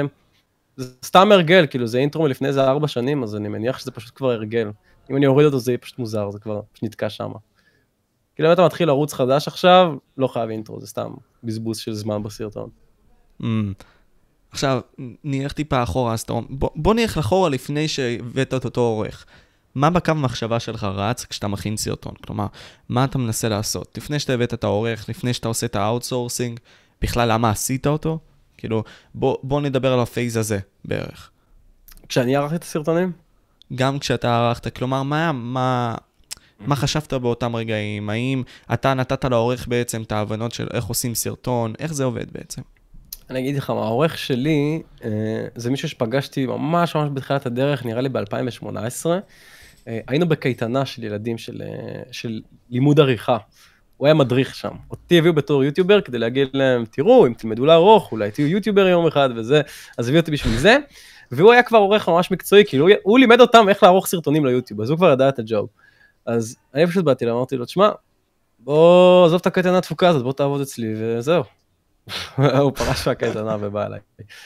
אמ, והוא כבר ידע את העבודה, כאילו, פשוט הבאתי לו את הסרטון, הוא פשוט העלה אותו ליוטיוב, הוא כבר ידע לשים את הכותרת, ידע לשים את ה thumbnail, ידע לעשות את כל מה שצריך, והלך נפלא, כאילו, הקאטים במקום, המוזיקה הייתה במקום, הוא כבר ידע בדיוק איך זה צריך להיראות, לא צריך להסביר לו שום דבר יותר מדי, אבל uh, כשאני ערכתי את זה לבד, אז uh, זה היה יותר מורכב, שם זה היה יותר מורכב. Um, אני זוכר שערכתי לבד uh, בתקופת הפורטנייט, כשרק התחיל הפורטנייט, אז ראיתי את כל שאר היוטיוברים של הפורטנייט, והם פשוט הקליטו את המסך, סיימו להקליט, העלו את זה ליוטיוב. כאילו, לא היה כלום מעבר. אז אני אמרתי, טוב, בואו ננסה איכשהו לבנות מזה סיפור, לפחות לתת איזה הקדמה כזה, זה היה ממש כזה בהתחלה שלו. אז הייתי מתחיל סרטונים במה קורה חברים, והיום אנחנו נשחק עם הבחור הזה והבחור הזה, ומסביר עם מי אני משחק, ולא סתם מתחיל את הסרטון, שזה מאוד רלוונטי. ואז עלה לי בראש לשים מוזיקת רקע, כי באותה תקופה אף אחד לא שם מוזיקת רקע, פשוט שמעת יריות של פורטנייט ובלאגן מטורף באוזניים, וההורים בטח שנאו את זה. אז אמרתי, נשים מוזיקת רקע נחמדה, קלילה כזאת, נעשה את זה בקאטים מצחיקים, וזה הלך נפלא פשוט, זה הלך מדהים. אמ, ואני זוכר אחרי שאני עשיתי את זה, אז פתאום כולם גם התחילו לעשות את זה. פתאום אתה רואה את כל היוטיוברים שרק אז התחילו, פתאום גם עושים מוזיקת רקע וגם עושים קאטים, ואז כאילו כולם הגיעו לאותו level מבחינת עריכה. מה החשיבות של מוזיקת רקע? כלומר, אם אני עכשיו, אתה יודע, אני רואה את uh, אה, CYC, סתם דוגמה, אה, סייקניק יותר נכון, הערוץ שלו, mm-hmm. ששם הוא עושה את הפורטנייט, אתה יודע, כל פעם שיש pace כזה רגוע, הוא שם מוזיקה רגועה כזאת. כל פעם שיש pace של יריות, הוא שם מוזיקה, מוזיקה יותר אגרסיבית. כלומר, מהי החשיבות של מעבר המוזיקה? מה החשיבות זה, של מוזיקה זה, בכלל? זה מכניס אותך לאווירה יותר, זה מכניס אותך לאווירה וזה לא משעמם. נגיד, יש לך עכשיו כמה רגעים שבהם אתה לא מדבר, עכשיו, זה היה מישהו בשם פיקסטורו פעם, ממש מזמן. או לא גרג. מכיר אותו, כן. אז הוא עשה פעם סרטון איך צריך לדבר ביוטיוב. מזמן הסרטון הזה כבר מזמן נמחק, אבל הוא הביא שם דבר מאוד מעניין. הוא אמר שאתה צריך לדעת לדבר בצורה שתעניין את הקהל, ואם אין לך מה להגיד, אז לפחות שתהיה מוזיקה בין לבין. כי אם יהיה פשוט שקט, תגיד שלום לכולם, שקט, ואז עוד כמה משפטים זה יהיה דפוק. אז צריך משהו שיאזן את הדיבור שלך אם יש הפסקות ביניהם. אז אני בהתחלה אמרתי, אוקיי, אני אגיד מילה, יש שקט, אני דופק פה קאט עכשיו. והיה קאט כל פעם שלא דיברתי, ואז אמרתי, מה, אני סתום או משהו, פשוט נשים מוזיקת רקע על זה, ואז אם יש שקט לשנייה או שתיים, זה לא כזה יהיה רלוונטי, כי יש מוזיקה נעימה שכאילו ממשיכה את הסרטון, ממשיכה את הדיבור כאילו.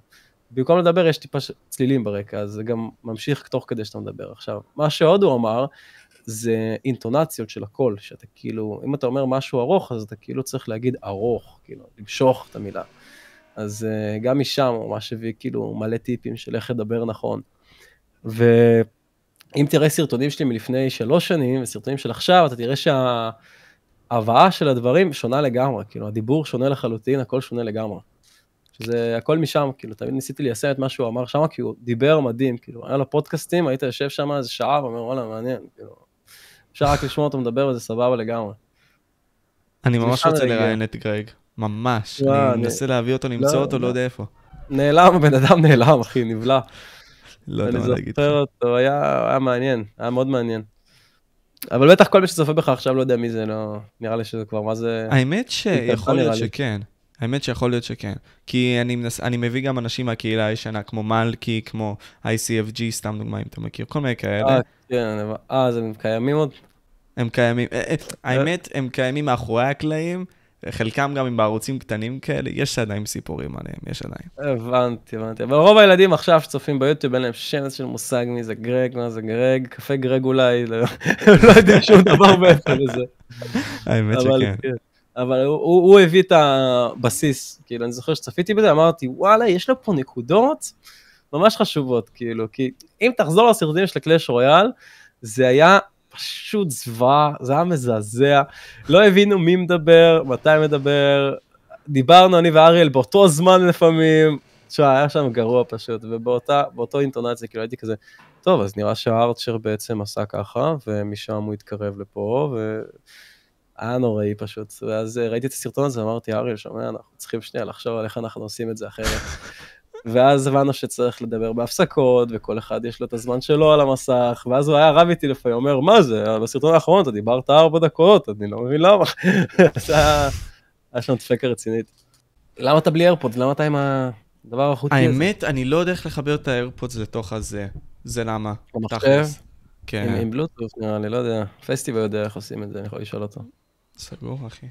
למה, אני, אני כן רוצה לעשות, כמה שיותר לעשות את זה מקצועי, אני לאט לאט עולה על איך לעשות את זה. נגיד, מבחינת הפודקאסטים, אף אחד לא עושה כמו שאני עושה, כלומר, זה מיוחד. זה, זה, כן, לא ראיתי משהו כזה. בדרך כלל זה מישהו שיושב על כיסא והמצלמה זזה ביניהם, או שיש איזה שולחן. אבל זה מגניב, כן. מה שאתה עושה מגניב. אבל השאלה, אם אתה חושב, אולי צריך לעשות או מסך ירוק, ואז היית גם יכול אה, יותר לדפוק עריכה, לא, אבל זה בלאגן עכשיו, זה לא...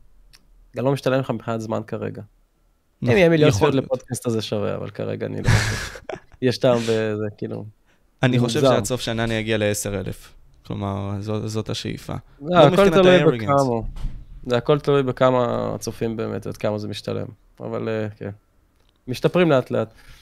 האמת שכן, אחי, האמת שכן. אני, אתה יודע, אני באמת רוצה להתעמק על הפייז הזה לפני שהבאת את העורך, כי אני חושב שעד לפני העניין הזה, יש הרבה מאוד פנינים ש... כי תכלס מה שאתה עושה עכשיו זה כביכול, אתה יודע מה הסיפור, אתה מביא אותו לידי ביטוי באמצעות ה-GTA, אמ, אתה מנסה לספר אותו בצורה טובה, מנסה להגיע לאיזשהו סוף, ואני אתעמק איתך על זה, כן? אבל זה בערך הדברים, Mhm. כאילו בין, בין, על רגל אחת, נכון? משהו בסגנון הזה. כן. אוקיי. מבחינת, לפני שהבאת את העורך, היה לך פייז שעלית ועלית ועלית ועלית, הרווחת הרבה מאוד כסף? כאילו, אנחנו, לא, לא חשוב מספרים, כן, אבל הרווחת? לפני העורך. לפני אה, העורך. אני אגיד לך, אני אגיד לך שנייה, אני אחזור אחורה. אני אחזור אחורה. ת- תלוי כמה זה הרבה כסף, אתה מבין? כי כל אחד יש לו אה, הגדרה אז- שלו להרבה. נכון, אז אני מדבר איתך על אבל ככה יכול להיות שאתה גם יכול, דולר וגם מיליון דולר, אז לך תדע כמה. על זה שאתה יכול להביא עורך, זאת הכוונה שלי, שאתה יכול באמת, אה, אה, על זה שאני יכול להביא עורך, הבנתי אותך. וגם אה. לכלכל את עצמך, שיהיה לך מינימום לכל הפחות, נגיד משכורת מינימום בחודש. אז אה, תשמע, אני אגיד לך מה. עד, יש לי, אני פה על הגרף, אני מן הסתם לא אחשוף אותו בציבור, אבל אני פה על הגרף, ועד ה-15 באוגוסט, אולי, אולי הרווחתי במקרה הטוב 30 שקל ליום, שזה כאילו ממש משכורת רעב כזאת באפריקה. אנחנו מדברים על 2017, נכון? כן, 2017. ואז, אה, כמו שאמרתי לך, התחלתי, זה בדיוק הפרישה, כאילו. לקראת הפרישה אני רואה פה, היה 11 שקל ליום וגם 8 שקל ליום. זה כבר הייתה הפרישה שאמרתי, וואלה, אני פורש מהיוטיוב, אני הולך לעבוד כמלצר איפשהו, וביי, כאילו, אני פורש, צריך, צריך, אין לי עשית כסף את זה? לכלום, כאילו, אני... עבדתי יום אחד בתור מלצר, ו... ואז התפטרתי. זה לא. שווה את זה. זה לא היה שווה את זה, כאילו אני, תחשוב אתה קורא את התחת שם בתוך העבודה הזאת, ואתה מקבל בסוף היום אה, 80 שקל, משהו כזה, כאילו גם, אתה מן הסתם גם קטין, אז אתה מועסק בשחור, ואתה מקבל יחס גרוע וחרא משכורת. ואני אומר, מה, באמת, כאילו, כאילו הייתי מרוויח את הסכום הזה ביום מהיוטיוב, כאילו, למה שאני, למה שאני אעבוד פה? האמת כאילו, שכן. ואז, ואז ממש התבאסתי, וגם כאילו ממש אכלתי אותה, כי אכלתי רעות, כי גם אתה לא מקבל כסף, אתה מקבל צפיות באותה תקופה, וגם אתה לא עובד ולא רוצה לעבוד, כי אתה אומר, אני לא יוצא פראייר, אני לא אעבוד פה, אני אעשה משהו אחר. ו... ופשוט אה, ישבתי בבית אחי, ולא היה לי יותר מדי מה לעשות, אז שיחקתי GTA בלייבים. ואז, אז הגיע הבום הגדול, שאני באותה תקופה צפיתי ביוטיוברים בחו"ל שמתעסקים בתעלומות של GTA.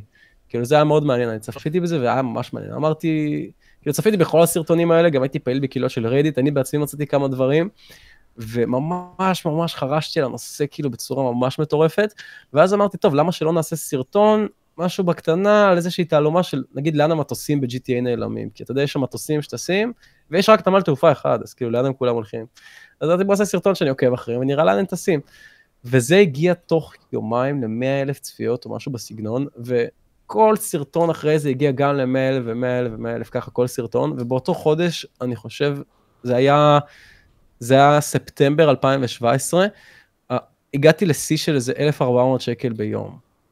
באותה, ב- בחודש הזה, כאילו זה היה רק ההתחלה של הכל, ואני עוד שנייה התעלפתי שם. והגעתי, עליתי מ-36 אלף סאבים, אני זוכר את זה, מ-36 ל-70 בחודש או חודשיים, זה היה מטורף. זה היה ההתחלה של התעלומות, וכולם דיברו על זה, וכולם אמרו תעלה עוד, תעלה עוד, ואז הגעתי למצב שנגמרו התעלומות, כאילו, נגמר, כאילו לא היה לי עוד רעיונות בכלל, ואז הייתה נפילה דרמטית. אני אשלח לך פה, אני אשלח לך תמונה של זה, כמובן בלי המספרים. Uh, הפיק, הפיק זה ה-1200 ביום. אז כאילו Mm. תראה את ה... וואו. הייתה שם התרסקות, כאילו, הייתה שם התרסקות. ואז אמרתי, וואלה, אכלתי אותה, כאילו, נהנינו, יאללה, פורשים שוב, כאילו, זהו, זה הפסיק לעבוד. זה היה חשוב אה, להבין את זה, אחי, שאתה יודע, לפעמים יש את הפייזים של העלייה, זה לא להסתמך עליהם. כן, ברור, אז אני באותה תקופה לא הבנתי כאילו מה קורה בכלל, אני הייתי בהלם טוטאלי, אמרתי, מה, מאיפה כל הצפיות האלה באות, ומה זה, ומאיפה הסכומים האלה בכלל בחיים שלי לא היה לי כזה דבר, והתחלתי להתחרפן, אה, ואז ראיתי שזה מתחיל במגמת ירידה, אז אמרתי, טוב, היה טוב וטוב שהיה, אה, נהנינו מהרגע. אני אמשיך לעלות על אש קטנה, כמה דברים, אני כאילו אעשה סתם סרטונים לכיף, כי נגמר לי התעלומות, נגמר לי הרעיונות, אז המשכתי לעוד סרטונים לכיף, ואז הגיע פורטנייט, ומשם זה עוד פעם. הייתה עוד עלייה, אני, אתה יודע, אני אציין לך את העלייה הנושא, אני אעשה, אני אלך בצפיות, בצפיות זה מאוד ברור. בצפיות אפשר ממש לראות את, ה, את כל הסיפור. רגע, שנייה. אוקיי. נו, מה זה הדבר הזה? רגע, חכה, חכה, חכה. אוקיי. עכשיו, הבאתי לך פה את הגרף. אתה יכול לראות שבהתחלה, הפיקים הקטנים זה הסרטונים של הקלאש רויאל. אתה זוכר, אמרתי לך, היה סרטון של 100 אלף, פתאום שום דבר, פתאום שוב 100 אלף, פתאום שוב שום דבר. אז זה ההתחלה, ואז יש את ה... אתה רואה ממש אה, מעל 19 אה, בנובמבר, מעל 2017, אתה רואה כאילו, יש מוות כזה, לפני העלייה הענקית, כן. ששם כן. היה את כל הסכום. אז היה שם מוות, זה היה באמת 100 צפיות ביום במקרה הטוב, כאילו אפשר לראות את זה גם בגרף. אז עלה התעלומות, ואז כאילו לאט לאט המשכתי לעלות סרטונים כאילו רגילים, אתה יודע, סתם דברים כאילו של GTA שלא קשורים יותר מדי לתעלומות, ואתה רואה שיש עלייה קלה בגרף, אתה רואה שהוא טיפה עולה למעלה. הוא לא עולה בצורה דרמטית, אבל לאט לאט אני בונה כאילו קהל של אנשים. אז אמרתי, טוב, יש, יש צמיחה, לא ענקית, לא מטורפת, אבל קיים משהו. אה, ואז הפורטנייט הגיע, ואתה רואה ששם יותר כאילו עלה, יש עוד אה, ספייקים כאלה. ואז הייתה ירידה של הפורטנייט, וירידה, חזרתי ל-GTA, והעלייה הענקית הזאת שאתה רואה בסוף, זה בעצם הקורונה, שכולם נתקעו בבית, ושם בכלל היה התפוצצות מוחלטת, אני לא יודע מה הלך שם. היה שם איזה כמעט 300 אלף צפיות ביום, לא יודע מאיפה זה הגיע, אבל אה, זה היה הזיה. אז בקטע הזה. סך הכל יש, יש לך תקופות של עלייה ותקופות של ירידה, וזה סופר דרמטי, וזה... אתה פשוט לא יכול לצפות לכלום בתכלס. אתה פשוט צריך לקוות ולהאמין שאם החודש הזה לא טוב, אולי החודש הבא יהיה יותר טוב, ואולי השנה הבאה תהיה יותר טובה, כאילו, אתה לא יכול לדעת. כי אני פעם הייתי ממש אה, מתבאס, נגיד הייתי מעלה סרטון, והיה מגיע נגיד אה, ביום ל-20 אלף צפיות, הייתי אוכל רעות, כאילו הייתי אומר, וואי, היוטיוב לא מקדם אותי, אני אכלתי אותה, ואתה מעלה יום אחרי סרטון והוא מצליח פחות מהסרטון ההוא שאמרת שהוא כבר כישלון, אתה אומר, וואלה, הכל על הפנים. ואז אתה מעלה ומעלה ומעלה ומעלה, ופתאום כשאתה חוזר אחורה בסרטונים, אתה רואה שהסרטונים שאמרת שהם לא הצליחו, פתאום הגיעו ל אלף צפיות, כאילו. וואו. זה קרה, זה לא קרה מיד, אבל זה קרה, זה לקח זמן, לקח חודש, לקח חודשיים, אבל זה קרה. אז אתה אומר, טוב, מה אכפת לי אם צפיות יגיעו היום או מחר? כאילו, לא אכפת לי, העיקר שזה יגיע בסוף מתישהו. כאילו, יש לי פה סרטונים למעלה מאת הסרטונים כמעט הכי נצפים אצלי בערוץ, בהתחלה לא הצליחו בכלל, כאילו, בהתחלה זה היה על הפנים. אני זוכר הסרטון מקום ראשון אצלי, שעכשיו עם 750 אלף, ביום הראשון השיג אולי 18 אלף צפיות, ואמרתי, טוב, לא נורא, הלך הסרטון. יחסית, כאילו. יחסית, עוד פעם, אני רוצה לתת קונטקסט, יחסית לערוץ של, של רונן, זה אנדר, אנדר כאילו אברג' בקטע הזה. או באברג' כן, כזה. מה זאת אומרת? כאילו מבחינת הצפיות עצמם ליום. כלומר, זה שהוא הגיע ל-18,000 זה כאילו סבבה, אבל זה לא עכשיו מעל האברג', זה לא מעל הממוצע. אה, לא, זה אפילו, זה אפילו פחות מהממוצע. זה היה כאילו ממש לא. זה מה שהתכוונתי. ואמרתי לעצמי, כאילו, וואלה, משהו קורה כאן, והסרטון הבא גם לא הולך טוב, וגם לא הולך טוב. זה נשמע סכומים מאוד גדולים, אבל בתכלס כאילו זה היה ממש על הפנים, אז כי התרגלתי ל-50 אלף ביום, אז אמרתי לעצמי, מה, מ-50 אלף ביום, נפלנו ל-18 אלף ביום, מה קורה פה, למה זה קורה? ואתה אוכל סרטים, ואתה משתגע, ואז אתה אחרי חודש מסתכל אחורה, ואתה רואה שוואלה, הסרטון הזה כאילו ב-200 אלף צפיות, כאילו, בסוף זה, בסוף זה התפוצץ, כאילו, אני לא יודע איך, אני לא יודע למה. אני יכול להראות לך אפילו, אני אראה לך גרף מאוד מעניין, אני אה, שנייה אמצא אותו. ואתה חוקר גרפים בכללי של הערוץ שלך, מנתח אותם, מנסה להבין? תמיד יושב על הגרפים, תמיד. מנסה להבין מה גורם לדברים לקרות. אז שנייה, נמצא לך. אוקיי, מעולה. יש לי פה בדיוק דוגמה נהדרת. בדיוק דוגמה נהדרת, תסתכל. גם כשאתה חושב שהסרטון מת ומפסיק לעבוד, הוא יכול פתאום להתפוצץ סתם ככה. אתה רואה? זה כאילו עלייה פתאומית, זה עלה מ-300 אלף צפיות ל-500 אלף סתם ככה, ועכשיו בדיוק בתקופה האחרונה זה עלה מ-500 ל-600 ומשהו, אז כאילו אני לא, לא מבין איך, אני לא יודע למה, אבל זה פשוט קורה, אז פשוט צריך לתת זמן לפעמים לסרטונים. זה גם הזיה מוחלטת, כאילו. לי אין הסבר. אם למישהו יש הסבר, הוא היה כבר uh, הכי גדול ביוטיוב. אולי דני יודע, אני לא יודע. לי אין מושג. אבל וואו, זה... כן. גם מבחינת הכנסות, כאילו, גם, כאילו, אני אגיד לך מה, זה, תסתכל על זה, זה כאילו fucked up, כאילו, אתה, זה, זה ב... זה, בח... זה חופף לגרף של הצפיות, אפילו מאוד יותר חופף, אחי, וואו. אתה מבין? זה אותו דבר. ואתה אומר לעצמך, וואלה, הסרטון מת, כאילו, ממש בהתחלה, אני אגיד לך, ביום הראשון, זה דווקא סרטון שלך סבבה, ביום הראשון הוא הגיע ל-50 אלף, ואחרי חודש, לא, אחרי חודשיים הוא הגיע ל-160. עכשיו, זה היה עלייה סבבה כזאת, ואז פתאום הוא התפוצץ והגיע ל-300 אחרי שבוע, אני לא יודע איך זה קרה, אבל... דברים קורים, כאילו, לא יודע למה. אבל יוטיוב. מחליט לקדם סרטונים בצורה ממש ממש רנדומלית. וזה גם קורה אחרי הרבה זמן, שזה הכי דפוק, כאילו. אם תשים לב, אמ, נסתכל רגע בתאריך. ב- זה היה ב-18 בדצמבר, אפילו לפני, בחמישי באוגוסט הסרטון אפשר להגיד מת, לא היה צפיות, כן. ורק ב-14 בספטמבר הוא התפוצץ, כאילו במשך כמה חודשים טובים הסרטון לא זז בצפיות, ואז פתאום הוא התפוצץ. אין לי מושג למה, אבל זה קורה, אז תמיד צריך uh, לקוות, זה מה שנקרא, אתה מבין? לתת זמן. אז, אז אוקיי, בואו ננתח את הסיפור שלך מחדש. אתה היית ערוץ קלאש, שעלה בעצם על הטרנד הזה, סם רויאל בא ואמר לך, תיצור את זה, נתן לך shout out, כל מיני כאלה.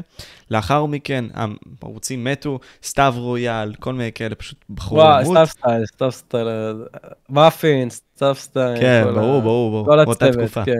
נכון. שמע, הם- גם, אני אמרתי לעצמי גם כל הזמן, אני וסם גם, אנחנו יודעים בפרנויה, אנחנו אומרים, הם מתו, כאילו. אנחנו רואים יוטיוברים מתים, זה קורה, יוטיוברים מתים. יש אנשים שהיו איתנו, היו איתנו באירועים, היו איתנו באותו level, והיום הם לא פה יותר. אז מה מבטיח לנו שאנחנו, לא יקרה לנו אותו דבר גם, אתה מבין? ה-mindset שלהם היה זה, ה-mindset של חלק מהם היה זה, חלק מהם סתם עשו את זה, חלק מהם באמת ממש רצו להצליח ולא הלך להם. ואין סיבה הגיונית, כאילו אני לא הבנתי עד עכשיו למה, כי יש, יש הרבה יוטיוברים שבאמת רוצים להצליח וזה לא הולך להם. אני לא יודע למה, פשוט מתים. או שהאלגוריתם מפסיק לקדם אותם מסיבה לא ברורה, או שהם לא עומדים בתחרות, כאילו מבחינת התוכן, הם לא מצליחים לעמוד בתחרות, כי זה בסך הכל תחרות כאן, כאילו. אם התוכן שלך לא מעניין ויש מישהו שעושה את זה הרבה יותר טוב ואתם על אותו נושא, אז אנשים יעדיפו לצפות בו ולאט לאט אתה תאבד מוטיבציה ותפרוש, אז אני מניח שזה גם קשור לזה. וגם כמו שאמרת, הסתגלות, כאילו אם פתאום הקלאש רויאל מת והם ממשיכים לעלות קלאש רויאל, אז הם כנראה משהו אצלם נדפק שם במוח, לא יודע למה. אז uh, תמיד מנסים להחיות את המתים. אבל uh, חבל, חבל על אותם אנשים, כי עכשיו, אני אגיד לך גם, הרבה מהם uh, דיברו איתי גם אחר כך ואמרו לי, וואלה, איזה פראייר יצאתי שלא המשכתי, והייתי מגיע עכשיו לרמה אצלי, כמו אצלי, כמו אתה ועידן, ואיזה דפוק אני, והייתי פה מההתחלה, ואני פרשתי, והם ניסו גם לחזור לעלות, אין צפיות פרשו, כאילו, אתה מבין? אז uh, אסור לפרוש בשום פנים ואופן אף פעם, כאילו. אלא אם אתה טופסטריקס, כאילו, ו... לא, טופסטריקס, אני לא יודע מה הולך שם, בן אדם נעלם, חוזר, נעלם, לא יודע. טופסטריקס באמת לא ברור לי, זה מקרה מיוחד. אבל בכללי, אם אתה פורש, אז היוטיוב ישכח אותך, והצופים ישכחו, וייקח המון זמן עד שתחזור חזרה, וכל הזמן הזה, זה איבוד מוטיבציה אחד גדול, ואתה שוב תפרוש, כאילו, זה קורה. אז עדיף לא לפרוש. כן, אז אם אתה מתחייב למסלול הזה, תדע או שלא תחזור אף פעם, או עד שנגיד סתם, לא יודע, ייקח הרבה מאוד או זמן. או שאתה גיא טבעי, או שאתה גיא טבעי ואנשים פשוט רוצים ממש לראות סרטון של גיא טבעי, אבל זה, זה עוד פעם, זה האישיות, זה כבר אוהבים את היוטיובר ולא את התוכן. אבל אם אתה, אין לך אישיות יותר מדי מטורפת, או עריכה פסיכוטית של גיא טבעי, אז אל תפרוש, כאילו. אל תפרוש, כי אתה תאבד את המומנטום ואתה תפסיק לקבל מומלצים, והרי כל פעם שאתה נכנס לערוץ, אתה רואה ערוצים קשורים אליו. אז ככל שיעבור יותר ויותר זמן, אתה לא תופיע שם ואתה תאכל אותו. ואתה לא תצליח Mm. לחזור, אתה תצטרך לפתוח ערוץ חדש ולהתחיל הכל מאפס וזה על הפנים. אני אגיד כן, לך מה, אני מקווה לי, מקווה להביא אותו, אני צריך לדבר איתו, יש לי את המספר, צריך לדבר איתו, מעניין להביא אותו, אחי, הוא מטורף, גיא. אה, וגם הסיפורים, אחי, של איך הוא עושה את התוכן שלו, כאילו, מטורף, מקווה, מקווה להביא את הזווית הזאת. אז הגענו לעניין הזה שאתם פרשתם, הייתם בכנסים ביחד, יש את הסרטונים המפורסמים שלכם, פותחים גם לייבים, אתה סם, כל מיני כאלה, גם אריה. כן, הסרטונים טוב. המצחיקים האלה. אמ, ומשם יש את הפייזים האלה של גם של הפורטנייט בין כה וכה, ששם, כאילו, אתה סוג של הלכת למשחקים שאנשים היו שם, וראית שגם אנשים בחו"ל עשו אותם, אז אמרת כזה, fuck, למה שאני לא אעשה את זה? זה ככה, כאילו, בערך, משהו בסגנון לא, הזה. אני אגיד לך מה, את הפורטנייט, למען האמת את הפורטנייט, אני התחלתי כי הרבה אמרו לי תתחיל פורטנייט. כאילו הלך לי ממש סבבה עם ה-GTA לפני הפורטנייט, כאילו הלך סבבה, כאילו הלך ברמה של 50 לצפיות לסרטון, שזה היה ממש סבבה, אמרתי, אוקיי, הכל הולך טוב, למה שאני עכשיו אתחיל לצלם משחק אחר לגמרי, אם זה הולך סבבה, למה להעיף סוס מנצח? אבל uh, הרבה תגובות היו של תתחיל פורטנייט וזה, ואני רואה גם הרבה אנשים שמתחילים לעלות על זה, אז אמרתי, טוב, בואו ננסה, כאילו, למה שלא ננסה? אז העליתי סרטון אחד של פורטנייט, והוא הגיע לאיזה 30 אלף צפיות, אמרתי, תשמע, כאילו, למה שאני אשקיע מהזמן לצלם משהו שיגיע ל-30 אלף צפיות, כשאני יכול לעשות באותו זמן משהו שיגיע ל-50 אלף, כאילו, אין יותר מדי היגיון בזה, אז המשכתי לעלות GTA. ואז אחרי שבוע הסתכלתי אחורה והסרטון של הפורטנייט הגיע לאיזה 100 ומשהו אלף צפיות, אמרתי, טוב, אולי זה כן יכול להצליח אחרי הכל, לא באותו יום, אבל אחרי שבוע יש מצב שכן, ובאותו הרגע הלכתי, פניתי למלא יוטיוברים של פורטנייט, אמרתי להם, שומעים, אנחנו עושים עכשיו סדרה פה, סיימתי איזה עשרה כאלה, והכל שם מתפוצץ לגמרי, ויש לי גם את הסרטון של המגדל הכי גבוה בפורטנייט, הוא הגיע לאיזה 400 אלף צפיות, ויום לפני זה העליתי את הסרטון הכי נצפה של GTA, ש... לאותה תקופה שהגיע ל-300 אלף צפיות, זה היה מוחלטת, ואמרתי, טוב, אז מסתבר שווים גם את זה וגם את זה באותה מידה, אז נעשה יום GTA, יום פורטנייט כנראה, זה מה שיקרה. ואז נשאבתי לפורטנייט, כי זה היה הרבה יותר קל לצלם את זה פשוט. היה ממש קל. אז אמרתי לצלם את זה, זה פשוט קל מדי. אז ניסית לחד, לחדד לעצמך נישה, כלומר אחרי הקלאש, עוד פעם להיכנס ל-GTA וכל מיני כאלה, ואז הגיע הפורטנייט שאמרו לך כזה, fuck, אוקיי, תעשה את זה, עשית את זה, וכבר כשראית שהמשחק מת, אמרת כזה, אוקיי, או מתי עצרת בערך בפורטנייט? אני אגיד לך מה, עצרתי נראה לי בשיא. אני אגיד לך את האמת, עצרתי בשיא, כי זה כבר התחיל לשעמם אותי כבר. כאילו הייתי גרוע במשחק, אני עד עכשיו גרוע במשחק, ואני רואה שהסרטונים מפסיקים להיות סרטונים של אה, מה יקרה אם נעשה ככה וככה, סרטונים כיפים כאלה כליליים כזה, מצחיקים יותר. ונהיו כזה, עשיתי 50 הריגות בטילטד, עשיתי ככה, עשיתי אתגר כזה מטורף וכזה מטורף, וכדי להצליח בזה אתה צריך להיות שחקן באמת טוב. באמת טוב, כי אם אתה לא טוב אתה לא יכול לעשות את האתגר, זה לא ילך. נגיד עשיתי 20 הריגות עם השטגן החדש, אני אולי שלוש הריגות יכול לעשות בכל החיים שלי, אז אמרתי לעצמי, טוב, זה, זה לא אני, כאילו, זה לא, זה לא ה-level שלי, אני לא מסוגל לצלם את זה יותר, ואני לא מסוגל לעשות סרטונים ברמה הזאת, וגם זיגי הופיע והתחיל לעשות לייבים, והתחיל להרוג מלא אנשים בטילטד, ואפק הגיע, ואמרתי, טוב, אני ללא ספק לא, לא זה, אני יוצא החוצה, אני פורש מהמשחק הזה, וחזרתי ל-GTA, איפה שאני טוב, כי אני לא יכול, לא יכול לשחק עשר שעות פורטנט ביום, זה בלתי אפשרי, אני לא מסוגל. והם מסוגלים, אז סבבה, קחו, שלכם, כאילו, אני פורש. וואו, אז בוא ננתח את זה טיפה. אתה כאילו, ובוא אני אשפוט אותך טיפה, אם תרשה לי להיות טיפה חוצפן, כן? אמ, אתה נגיד היית הקאז'ואל הזה, כלומר, לא השחקן הטוב, לא השחקן המקצועי בעצם, אוקיי? ומה שקרה זה שכשאתה הרגשת שאתה לא כזה טוב, אוקיי? והבנת שהמשחק כבר לא מעניין אותך, אז סביר להניח שיש עוד אנשים כמוך, ואתה לא הבן אדם היחיד. אז בול כשהרגשת את זה והבנת שאוקיי, המשחק נעשה מאוד מקצועי, לאט לאט, עם הזמן, אז הרבה מאוד אנשים יעזבו כמוך. אז כאילו, עדיף לי שאני אצא, פחות אשקיע בזה, כי 100% אם זה עכשיו נעשה מקצועי, אז הרבה מאוד casual זה יעזבו. וזה מה שבעצם הביא את הפורטנייט לפרונט, כאילו. אה, אני אגיד לך מה, זה הביא אותו לפרונט, אבל אני לא הייתי יכול להיות שם בתחרות הזאת, כאילו, אני אפילו לא הייתי ב... אז אמרתי, מה, אני, אני מנסה להילחם על משהו שאני לא יכול לעשות, כאילו, אני לא יכול להגיע ל-40 הריגות בטילט, זה לא יקרה. וכאילו, התוכן היותר מצחיק והמעניין זה כבר לא עניין אף אחד, כי הם רצו לראות פרוים משחקים פורטנט. זה מה שרצו לראות באותה תקופה. אה, אז אמרתי, טוב, אני כאילו בחוץ, אין לי מה לחפש פה, כאילו. היה נחמד, נהניתי לצלם על זה, אבל אף אחד לא אוהב יותר לראות את הסקייבייס הכי גבוה, את המגדל הכי גבוה, זה לא מעניין אף אחד כבר. כי זה היה כשהמשחק רק התחיל, אף אחד לא היה טוב. זה היה עונה ראשונה של פורטנייט, אף אחד לא היה טוב, לא היה פרוים. אז הכל הלך סבבה, זה היה family friendly כזה, ואז, אחרי עונה השלישית או רביעית, זה התחיל להיות מטורף, והוסיפו מלא עדכונים דפוקים, ואני כבר ממש הייתי out of play, זה פשוט יצאתי מזה. אה, כי באמת הייתי גרוע, כאילו, אין, טעם. זה גם לבייש את עצמך בציבור, כאילו, שאתה עושה לייב ואתה מת 20 פעם, בזמן שיש איזה מישהו שקוראים לו זיגי, שעם 2,000 צופים הורג 50 איש שם, אתה אומר, נה, עזוב. אני אעלה ל-GTA, אני טוב בזה, אף אחד אחר לא יודע לעשות את זה בינתיים, אז אני אעשה את זה. אז זה למה אני כל כך מופתע למה סייקניק מצליח, אתה יודע, הוא, הוא עושה סרטונים על זה שהוא לא מת. הוא בחברה של הפרוים, הוא מנסה לא למות, ואם הוא לא מת והוא מנצח משחק, זה כאילו ה-ORA שלו. זה כאילו דווקא יפה, הוא ניסה לעשות את זה. אני לא, לא יודע, אני לא לא רואה Fortnite בכלל, כאילו. גם אני לא, אחי. בכלל, בכלל, אני משתדל גם לא לראות. משתדל כמה שפחות להתעסק ב Fortnite, באמת, אני... שיעלם כבר, כאילו הייתי בטוח שזה מת כבר מזמן, וזה חוזר ומת, וחוזר ומת, ומשהו שם כל פעם, לא יודע. איך זה עוד לא מת, לא ברור לי. אני בעצמי חזרתי לשחק, ואני לא משחק כמעט במשחקים, זה פשוט כל כך נגיש, וזה כזה, אתה יודע, הרגל ישן, אז כזה, טוב, בוא נשחק פשוט. לא, אני אוהב PUBG, כאילו, PUBG הרבה יותר כיף, לפי דעתי. PUBG הרבה יותר טוב. גם גורם לך להיות יותר ragey כזה. יש יותר כאילו אה, חיכוך. לא, לא, לא יודע, PUBG נראה לי יותר אה, רציני, כאילו, Fortnite, אתה בונה שם דברים, ועף בחלל, ויש ג'טפקים ו shit, זה כאילו יותר מדי מפגר, כאילו, זה לא הגיוני כבר, זה הופך להיות לא הגיוני. ו PUBG זה הגיוני, כאילו, זה הגיוני, אתה מתחבא בשיח, אתה יורה במישהו מרחוק, הוא לא רואה איפה אתה, הוא לא יכול פתאום לבנות לשמיים. הרבה יותר צפוי והרבה יותר נורמלי. אתה מבין? הרבה יותר הגיוני. אה, בפורטנייט זה פשוט היה מוזר לי.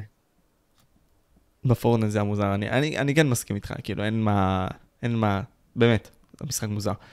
הקטע הוא שחזרת ל-GTA, וכשבאת והעלית, זה כבר בתקופה שהעסקת עורך, או מתי העסקת את העורך עצמו? העורך הגיע ב Fortnite. Mm, העורך הגיע ב Fortnite. וזה כבר כשהרווחת את הכסף, והיה לך לא מעט, אז אמרת כזה, אוקיי, בוא נעשה outsourcing. כלומר, outsourcing זה כאילו הטלת סמכויות למישהו אחר. למה זה היה חשוב לך אה, לעשות אותה הטלת סמכויות? זה לא, זה לא היה יותר אה, בכיוון של הטלת סמכויות, זה היה יותר בכיוון של אין לי כוח לערוך יותר בכלל. אין לי כוח, אין לי כוח בכלל. המחשב לא מרנדר את הסרטון, הוא קורס באמצע, עזוב, אני פורש. מתקשר אליו, אומר לו, שומע, מה הסיכוי שאתה עורך לי ככה וככה? סגרנו על מחיר שהיה מאוד זול באותה תקופה, המחיר כבר מזמן לאותו מחיר, ופשוט שלחתי לו את הקטעים, וראיתי שזה יוצא, קודם כל עורך יותר טוב ממני. אז כבר עכשיו אני אומר, טוב, הסרטונים יוצאים יותר טוב, אני משקיע לא הרבה, נשאיר את זה כמו שהוא, וככל שעבר הזמן הוא ערך עוד יותר טוב, ודרש יותר כסף, ומן סתם כי זה, יש יותר צפיות, אז גם יש יותר כסף, וסך הכל זה הגיוני, אבל עכשיו נראה לי כבר הגענו ללימיט, כי עכשיו זה כבר נתקע. כבר לא זז יותר מדי. בחו"ל כאילו אתה יכול לשלם גם אלף שקל לעורך כאילו, וזה משתלם. אתה עדיין לא הגעת למספרים האלה. לא, הלוואי, הלוואי שהייתי יכול, אבל... אני פשוט לא, כאילו אם, אם היה לי את האמצעים, עזוב, גם אם היה עכשיו מיליון דולר בבנק, ופשוט הייתי יכול לעלות סרטונים, לא בשביל לצאת ברווח, פשוט שיצא סרטונים מטורפים, אז הייתי עושה את זה. הבעיה שזה פשוט לא משתלם בארץ כלכלית בכלל, כאילו אם אני עכשיו אשלם לו, אה, יש מישהו בשם ג'יימסיפיי, אני יכול להראות לך סרטון של הבן אדם, עורך, יש לך קישור, תקשיב, העריכה שמה, אני לא יודע כמה הוא משלם, אני לא יודע כמה זמן לוקח לערוך סרטון אחד של הדבר הזה, אבל זה מוגזם בצורה בלתי רגילה. רגע, אני אראה לך, שנייה, שנייה, שנייה, שנייה, שנייה. סגור. פשוט, פשוט הגזמה מוחלטת. אה, בוא נראה. כן, נראה, הנה, נראה לי, רגע. כן, נראה לי שזה ילך טוב. כן, ללא ספק, זה ילך טוב. שמע, הגזמה מוחלטת, כאילו. דבר כזה, העורך שלי אמר לי שהוא רוצה לפחות, לפחות אלף שקל לסרטון, מינימום. אתה לא עושה סכומים כאלה לסרטון, זה לא קורה, כאילו. אתה פשוט תצא בהפסד שהבנק יתקשר להגיד שאתה בחובות, אם תעשה דבר כזה בארץ. אני מת. אבל זה, זה מגיע מקודם כל עניין של uh, אה, CPM נמוך בארץ, לדעתי. אה, לא, CPM בארץ סבבה, CPM סבבה לגמרי. הקטע זה הצפיות, אני עושה בחודש, נגיד, 2 מיליון צפיות, 3, אולי 4 אם אני ממש משתולל ומעלה מלא סרטונים. הבחור הזה כאן, הוא מעלה כל יום סרטון, הוא מעלה אותה כמות כמו שאני מעלה, הוא עושה 70 מיליון צפיות בחודש. שכאילו, גם במקרה הכי גרוע של ה-CPM 1, זה מעל 200 אלף שקל, כאילו. בן אדם מסודר. בארץ זה לא יקרה, בארץ זה לא יקרה, אין שום סיכוי. אתה לא תגיע ל-7 מיליון צפיות בארץ, אתה לא תגיע ל-70, אתה מבין? והוא עושה את אותו דבר. כאילו פשוט העריכה אצלו מטורפת. אז זה מבאס גם לחשוב על זה שאתה... אם זה רק היה בשפה אחרת זה היה הרבה יותר מטורף. איך מגדילים הכנסות אז רונן? איך מגדילים הכנסות? אתה, בארץ לפחות אתה חוסך את כל מה שאתה מרוויח ומשקיע מחוץ ליוטיוב. פרויקטים אחרים ש... שהם לא יוטיוב. ש... שזה אומר? יכול להיות מניות, יכול להיות פרויקטים, יכול להיות אתרי אינטרנט, מוצרים, כל דבר שהוא לא יוטיוב.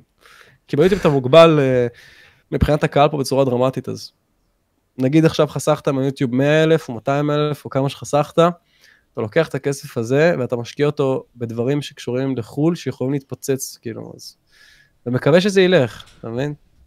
האם שווה לעשות? או במוצרים. או במוצרים. מוצרים זה גם טוב, כן. אז למה לי, לס, לש, כאילו, למה לי להחזיק בערוץ רייג' גיימינג? כאילו, מה הנכס הזה נותן לי בפועל? כאילו, אם אני הייתי עכשיו רונן, מה, מה הערוץ הזה נותן לי חוץ מבפועל כסף ולא מעט? מה זה נותן לי? אני אגיד לך, זה נותן לך פרסום, זה נותן קשרים. אמ, קודם כל, הפרסום והקשרים זה כבר בפני עצמו שווה. זה שווה מאוד, כאילו, אתה יכול, אה, באות אליך חברות, אומרות לך כך, ככה וככה, תפרסם את זה. עכשיו, עזוב את הכסף שהן מציעות, אתה מקבל קשרים עם האנשים בחברות האלה, שאם פתאום יהיה לך הצעה למוצר או רעיון, יש לך את מספרי טלפון, אתה יודע למי להתקשר. אז זה כאילו מטורף, כאילו דרך היוטיוב הכרתי את אסיף שמכיר אנשים פה, שמכירים אנשים שם, ואם צריך אנחנו מגיעים גם למנכ"ל מייקרוסופט, כאילו הכל אפשרי, אתה מבין? וואו. זה הקשרים. זה יותר לקשרים. נגיד עידן תלם הגיע לטלוויזיה בזכות יוטיוב, זה הכל קשרים. אז uh, אתה מבין, זה, זה הולך ככה, זה פחות כסף, זה יותר קשרים, ולהכיר אנשים ולהיות מפורסם ב, בקהילה. וזהו, הכסף פה זה לא הדרמטיות, כאילו, אם אפשר להרוויח יותר בחוץ, אפשר להגיד את זה ככה. אם אתה משקיע את הכסף חכם, אתה יכול להרוויח יותר. אבל קשרים mm. כאלה אתה לא תשיג עם כסף, זה לא יקרה. אלא אם כן יש לך מיליוני דולרים, אז אולי כן. כמו שיש לפרנקלין. בדיוק. אני אגיד לך מה, בקטע הזה, אמ, אני חושב שגם, אתה יודע, ב mindset שלי זה מגיע לעניין הזה. יש לך ערך להציע, שזה הקהל צופים שלך. אז אתה יכול לעשות שת"פ עם מישהו בכלל מ field אחר, ממקום אחר, ולעשות יד לוחצת יד. ואז אתה נותן לו את הערך שלך אולי בתור חשיפה, אולי בתור שת"פ, ולחלופין, הוא נותן לך משהו מהידע שלו, לגבי העולם האחר שלו. אז זה גם יכול להיות איזשהו משהו, אני חושב. אה, זה גם יכול להיות, אבל של... עד עכשיו לא היה משהו כזה, לא מצאתי מישהו שיש לו איזה פילד אה, מעניין שאפשר להתמקט... ל... שיעזור לי איכשהו, לא קרה עוד. למה, מה מעניין אותך? זהו, שכלום. אני אוהב ללכת לים, אחי, אני לא... אני אגיד לך מה, זה פחות יד לוחצת יד, נגיד יש את פסטיבל, נגיד, סבבה, אנחנו לא עושים ולוגים ביחד. אבל אנחנו אוהבים uh, לשבת ביחד, אוהבים לדבר, לא קשור ליוטיוב, בלי קשר ליוטיוב נגיד, זה כאילו... אתה יותר, uh, אתה מכיר את האנשים, אתה לא חייב לשתף איתם פעולה ביוטיוב, אבל זה שאתם יכולים לדבר על יוטיוב שעות, כאילו, בלי קשר לשיתוף פעולה, זה כבר טוב. ואז מכאן עולים רעיונות לכל מיני מוצרים ורעיונות ודברים שאתם יכולים לעשות ביחד, שלא קשורים לצילומים, כי אתם לא עושים את אותו נושא. וזה זה, זה הקטע. נגיד אה, עידן, אני יודע, עשה את היוטיוב, הכיר את נונסטופ דרך היוטיוב, ואז הכיר את אה, קיציס דרך היוטיוב, וקיציס הכיר לו את האנשים בחדשות, ומרשת, ומפה ומשם. והוא השתולל שם עם הסיפור הזה. הוא היה בסרט בכלל, אתה מבין? לאן אפשר להגיע?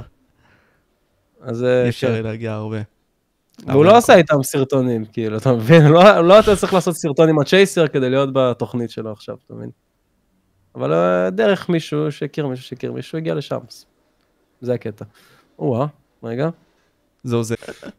בקיצור, איפה היינו? Um, כן, דיברנו על כל העניין הזה. אתה, אתה יודע, אתה אמרת לי משהו לפני זה, שאף אחד לא יודע לעשות בארץ טוב GTA. מה זה אומר בפועל? אני אגיד לך, עכשיו זה רול פליי, אז עכשיו אני לא יודע לעשות את זה טוב, כי אני שונא רול פליי. אבל uh, לפני הרול פליי זה היה להשתמש במודים, להתקין מודים, לערוך טקסטורות, לעשות את כל השטויות האלה. ואף אחד לא יודע לעשות את זה, כאילו. אנשים לא יודעים לעשות את זה, זה לא מה שאתה יודע לעשות, צריך ללמוד את זה במיוחד כדי לדעת איך לעשות את זה. אתה לא נולד עם זה. אני גם בהתחלה לא ידעתי לעשות את זה, אבל אז uh, לקח לי המון זמן ללמוד, המון זמן. נראה לי לפחות חודש של לנסות להבין בכלל מה קורה שם בתיקיות ובקבצים, ואיך לה, לעשות שזה יעבוד, ודיברתי עם אנשים מחו"ל שיעזרו לי. וואו. אבל בסוף הבנתי, כאילו, בסופו של דבר הבנתי איך עושים את זה, ולמדתי את כל עניין המודים הזה בצורה סופר מעמיקה, אז כאילו נראה לי שעכשיו... Uh, עכשיו בגלל ה-RP אני כבר לא בטופ של התחום, כי באו אנשים כאילו שיודעים לעשות מודלים בתלת מימד, דברים כאלה. זה מוגזם. יותר מוגזם. כן, זה מוגזם. אמ, אבל לפני זה זה היה יותר בתחום שאני מתעסק בו, אבל uh, עכשיו זה כבר הלך למודלים. גם עכשיו, בעיה בסרטונים גם, שאנשים שעושים את זה בחו"ל, הרי אתה צריך לקחת גם השראה מחו"ל. כאילו נגיד למישהו עלה רעיון ממש טוב בחו"ל, אז אתה אומר, טוב, בוא ננסה לעשות את זה בארץ בצורה כלשהי. עכשיו זה כבר כמעט בלתי אפשרי.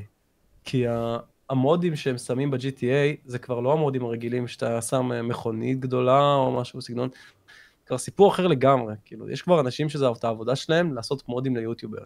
יש קבוצה בדיסקורד אה, עם איזה אלפיים איש, שכדי להיכנס אליה אתה צריך לשלם כסף, כדי לקנות מודים אתה צריך לשלם כסף, הכל עולה כסף. אתה רוצה בניין, 100 דולר. וואו. אתה מבין? כן, אז אנשים באמת עושים כסף, נגיד, יש איזה אחד, אני עכשיו שילמתי למישהו שיעשה לי מודים, כי זה כבר ברמה שאני לא יודע לעשות את זה, שהוא עושה, הוא עושה לך זה, כאילו מודלים, הוא מקטין את פרנקלין, מגדיל את פרנקלין, וזה עולה איזה 15 דולר לכל דבר כזה, כאילו, אתה מבין, זה כבר עולה כסף, וזה 15 דולר אחרי שבכיתי שאין לי כסף, כי הוא רצה 50. אתה מבין? עכשיו, הוא עובד עם יוטיוברים, כמו שאמרתי לך, שמרוויחים 200 אלף שקל בחודש, אז כאילו הסטנדרט שלו לתשלום על עבודות כאלו הרבה יותר גבוה, ויש מעט מאוד נשים בעולם שיודעים לעשות את זה, שזאת בעיה גדולה גם. וואו, אז... אז אה, מה- אני די נדפק כאן, לא, אתה כן די נדפק, כן, אבל אתה... אני די נדפק. אבל הערך שאתה אני נותן, אחי, נדפק בגדול. אבל הערך שאתה נותן, אחי, וזה עניין שיאמר לזכותך, ואתה יודע, זה למה נגיד סתם יוטיוברים שמביאים פשוט דברים מחו"ל, כי לוקח הרבה מאוד זמן להביא אותם לישראל, כי אנחנו מאחור מבחינת התשלומים, מבחינת הכל. מי שלוקח את הריזיקה הוא זה שיבוא ויצליח בסופו של דבר. אני לא זוכר דוגמה שמישהו לא, שמישהו הביא משהו מחו"ל, ועשה את זה בצורה טובה, כאילו עשה בול מה שהם עושים בערך, ולא הצליח. מהמם. אני לא ראיתי דוגמה כזאת בישראל, כי אין מספיק אין תחרות. אין סיבה, אחי, אין, לא, עזוב, גם אין סיבה, כי הילדים שפה זה אותם ילדים ששם, פשוט הם יודעים אנגלית. זה אותם ילדים בני 10, וזה אותם ילדים בני 20, וזה אותם אנשים, הם אוהבים את אותם דברים, הם משחקים באותם משחקים, והתוכן יעניין אותם.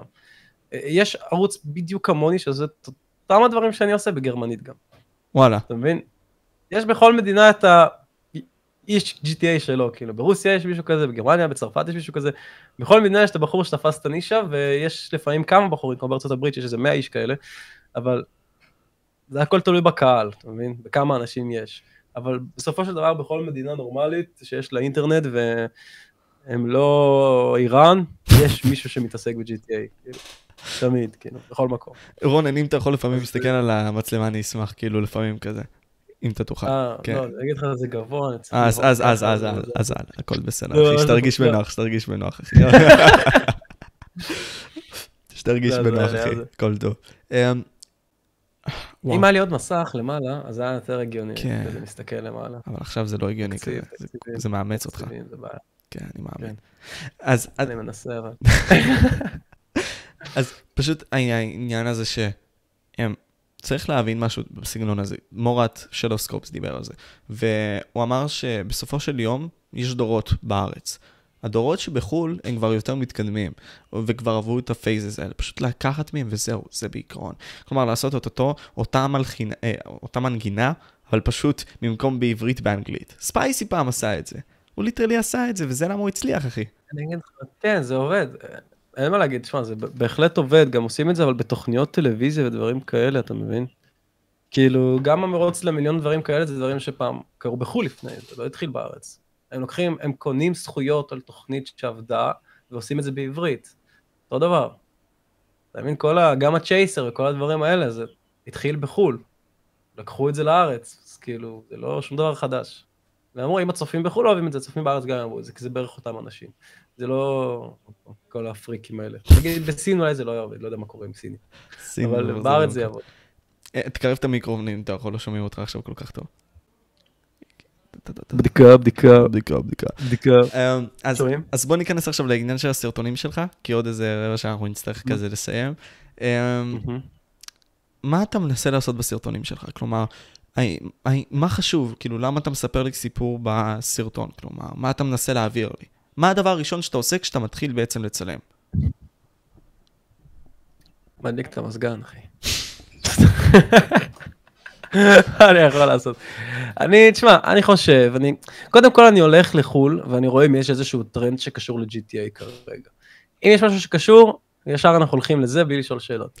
אם אני לא רואה שום דבר מעניין, אז אני מתחיל לשבור את הראש ולחשוב, מה אנחנו עושים? אני נכנס ל-GTA 5 מודס, אני מסתכל על המודים החדשים שעלו, אני רואה מה הורידו הכי הרבה, אני אומר, טוב, נראה שהמכונית הזאת והבית הזה, ואני אומר, טוב, אולי אפשר לעשות משהו שאולי פרנקלין זכה בלוטו, ואיכשהו השיג את המכונית, ומנסה לבנות סיפור, מתקשר לעורך שהוא משום מה איזה בחור מטורף שגם כותב סיפורים, מסתבר, ועושה אותם במועדונים בתל אביב, בברים ופאבים וכאלה, הוא ממש כותב שירים ופואמות ושיט דפוק. אז אני אומר לו, שמע, תנסה לבנות לי סיפור מהמודים האלה, תנסה לחשוב על משהו. הוא גם הביא לי את הרעיון של הפרנקלין בצה"ל, כאילו. אני שלחתי לו מודים של ה... שיש דגל ישראל ויש uh, טנק של ישראל וזה, אמרתי לו, מה אפשר לעשות עם זה? אמר לי, תשמע, תעשה פרנקלין בצבא, קח, יש לי פה רעיון סיפור. והוא הביא לי איזה 30 סרטונים שאני יכול לעשות, עצרנו בשביעי, כי לא היה לי כוח להמשיך, כי זה ממש קשה. כל המודים הזה, זה, זה הסיפור, כאילו, זה לקח שלוש שעות לסיים סרטון, Oh, במקום. שעה. אז אמרתי, עזוב אחי, זה משיג את אותן צפיות כמו כל סרטון רגיל, אנחנו לא נמשיך עם הפסיכוזה הזו. אבל הלך טוב. אז אה, כעיקרון סיפור, אני, אני, אני שואל אנשים אחרים מה הם היו רוצים, ומנסה ללכת לפי זה. אם מישהו יש רעיון, אולי יש לו רעיון יותר טוב משלי. Mm, או שאתה פשוט מסתכל על חו"ל ואז אתה רואה מה הם עשו, ואז אתה מביא את זה כן, לפה. אוקיי, הגיוני. בדיוק. ואתה יודע, מאוד אדיר שאתה תמצא רעיון מטורף, כאילו. בדרך כלל אתה שואל מלא אנשים, ומישהו מהם ימצא רעיון מטורף. לפעמים זה אתה, לפעמים זה מישהו אחר, לפעמים זה העורך, לפעמים זה מחו"ל. אתה לא יכול כל פעם להיות אתה זה שהביא את הרעיון. או שהצופים גם, יש הרבה פעמים שהצופים כותבים לי בדיסקורד רעיונות, אז אני אומר, וואלה, אפשר לעשות את זה, כאילו זה ילך, אני יכול לתפוס. זה בעצם מביא אותי גם לסדרות, כי בגלל שזה כל כך קשה למצוא רעיון חדש כל פעם, אם מצאת רעיון אחד שאפשר להרחיב אותו לסדרה, אתה חסכת לעצמך את כל השבוע. אתה אומר, סבבה, אני אצלם סדרה על הדבר הזה, ופתרתי את הבעיה, כאילו, אתה מבין? ולכמה אתה חושב זמן אפשרי לקחת סדרות? סתם דוגמה, מה הסדרה שהכי נמשכה לך הכי הרבה זמן והיא הלכה לך הכי טוב? הכי, אני אגיד לך מה, לפעמים אני, אני פשוט לפעמים מוצא את הסדרות כי משעמם לי כבר לעשות אותן. הגיוני. נגיד יש לי סדרה של uh, כל דבר עולה דולר, או שתי דולר, או שלוש דולר ב-GTA, יש איזה חמישה, שישה סרטונים כאלה, ואמרתי, טוב, צריך להפסיק, כי כל הערוץ מתחיל להיות הדבר הזה. סדרה של קופץ מעל 100 דברים. עשיתי גם איזה עשרה סרטונים כאלה, אמרתי, טוב, כאילו, בסופו של דבר משהו תמיד קופץ, כאילו אין, אין טעם להמשיך. Uh, את הסדרה של צה"ל ב-GTA. יש כל מיני דברים, אבל בדרך כלל אחרי, ש... אחרי 6-7 סרטונים זה כבר מתחיל להימאס, כי אתה, זה אומר שאתה 8 שעות או 11 שעות יושב על אותו הדבר, אתה כבר מתחיל לאבד שליטה שם. אתה אומר, אני לא מצלם על זה יותר, אין לי כוח. היופי כאן, וזה משהו שאני רואה אצלך, זה ה-1300 סרטונים האלה במהלך של 2016, כאילו שהתחלת כזה בדצמבר, בוא נגיד ככה 2017, בסדר? משהו בסגנון הזה, זו מהמם. התקופה. מאז 1,300 סרטונים, אני מניח שיש גם כאלה בפרטי, unlisted whatever, נכון? משהו בסגנון הזה. ממש קצת, מעט, מעטים מאוד. אז ה-1,300 האלה, איך אתה עושה את הימים האלה של הצילום? והאם זה בכלל יעיל, אתה יודע, לעשות את זה במכה אחת ככה, כאילו, למה לא למרוח את זה כל השבוע, את כל הצילום? אני אגיד לך מה, למרוח את זה לכל השבוע זה בעיה גדולה, כי למה? כי קודם כל גם אם תראה את החדר שלי, המצב פה על הפנים. אתה צריך להביא את המסך הירוק, אתה צריך להביא... זה נגיד אני לא יכול לצלם ככה, כי יראו את כל האזור הזה כאן, כאילו, אז בלתי אפשרי. אני יושב על הדבר הזה, עכשיו תבין שנייה איזה סבל אני חווה כאן, ואולי אנשים יביאו לי סאב על זה.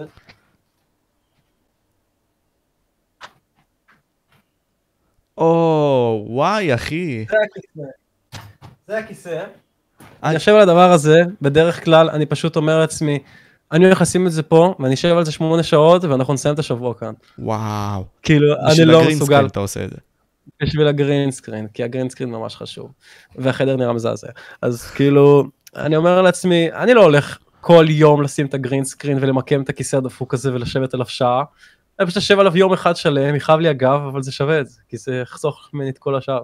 וואו. ואתה גם לא תקום, אתה לא תקום בבוקר ותגיד, לא, עכשיו צריך להעיף את הכיסא gaming ולסדר את התאורה ולשים את החרא הזה ולשבת עליו שוב.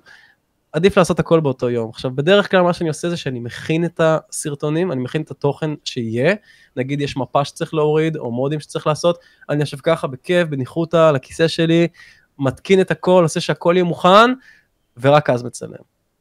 Mm, לפעמים לוקח שבוע שלם להכין את כל הסרטונים בשביל היום אחד הזה שכל הצילומים שם. וואו, אז אתה מכין אותו יום לפני כדי שיהיה לך כבר קל להכין בעצם את ההרגל של אותו יום כן, ספציפי. כי לשבת, לשבת על הדבר הזה זה סיוט, אתה יושב על זה חצי שעה, אתה רוצה למות. אז תנסה להקל על עצמך את הסבל. כן, וגם הבעיה שחם ממש, כאילו המחשב, אני צריך להחליף אותו נראה לי, נראה לי עומד להתפוצץ.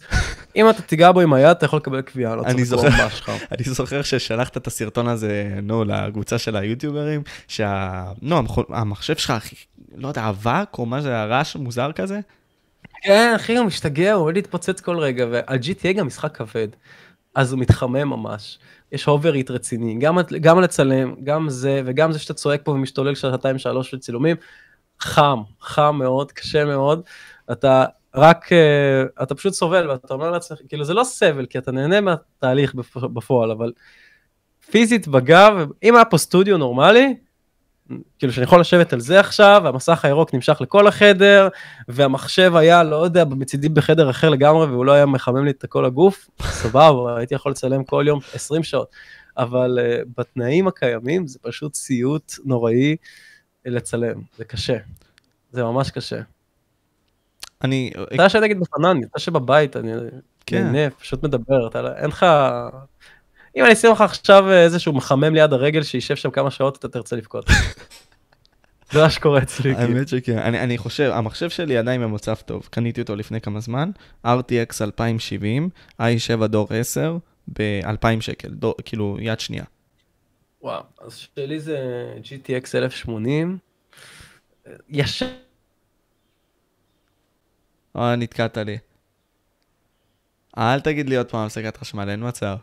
לא, לא, אין הפסקת חשמל, זה פשוט אתה נתקעת לי. אה, לא. אוקיי, סבבה, לא? אמרת GTX 1080. GTX 1080 ו-i7 איזה משהו שם. תשמע, מחשב ישן, אותו ב-2018. בדיוק כשהתחלתי את הפורטנייט. אה, אז שם קניתי אותו, ועד עכשיו לא החלפתי כי... קודם כל כספים. עכשיו חדש עולה כספים.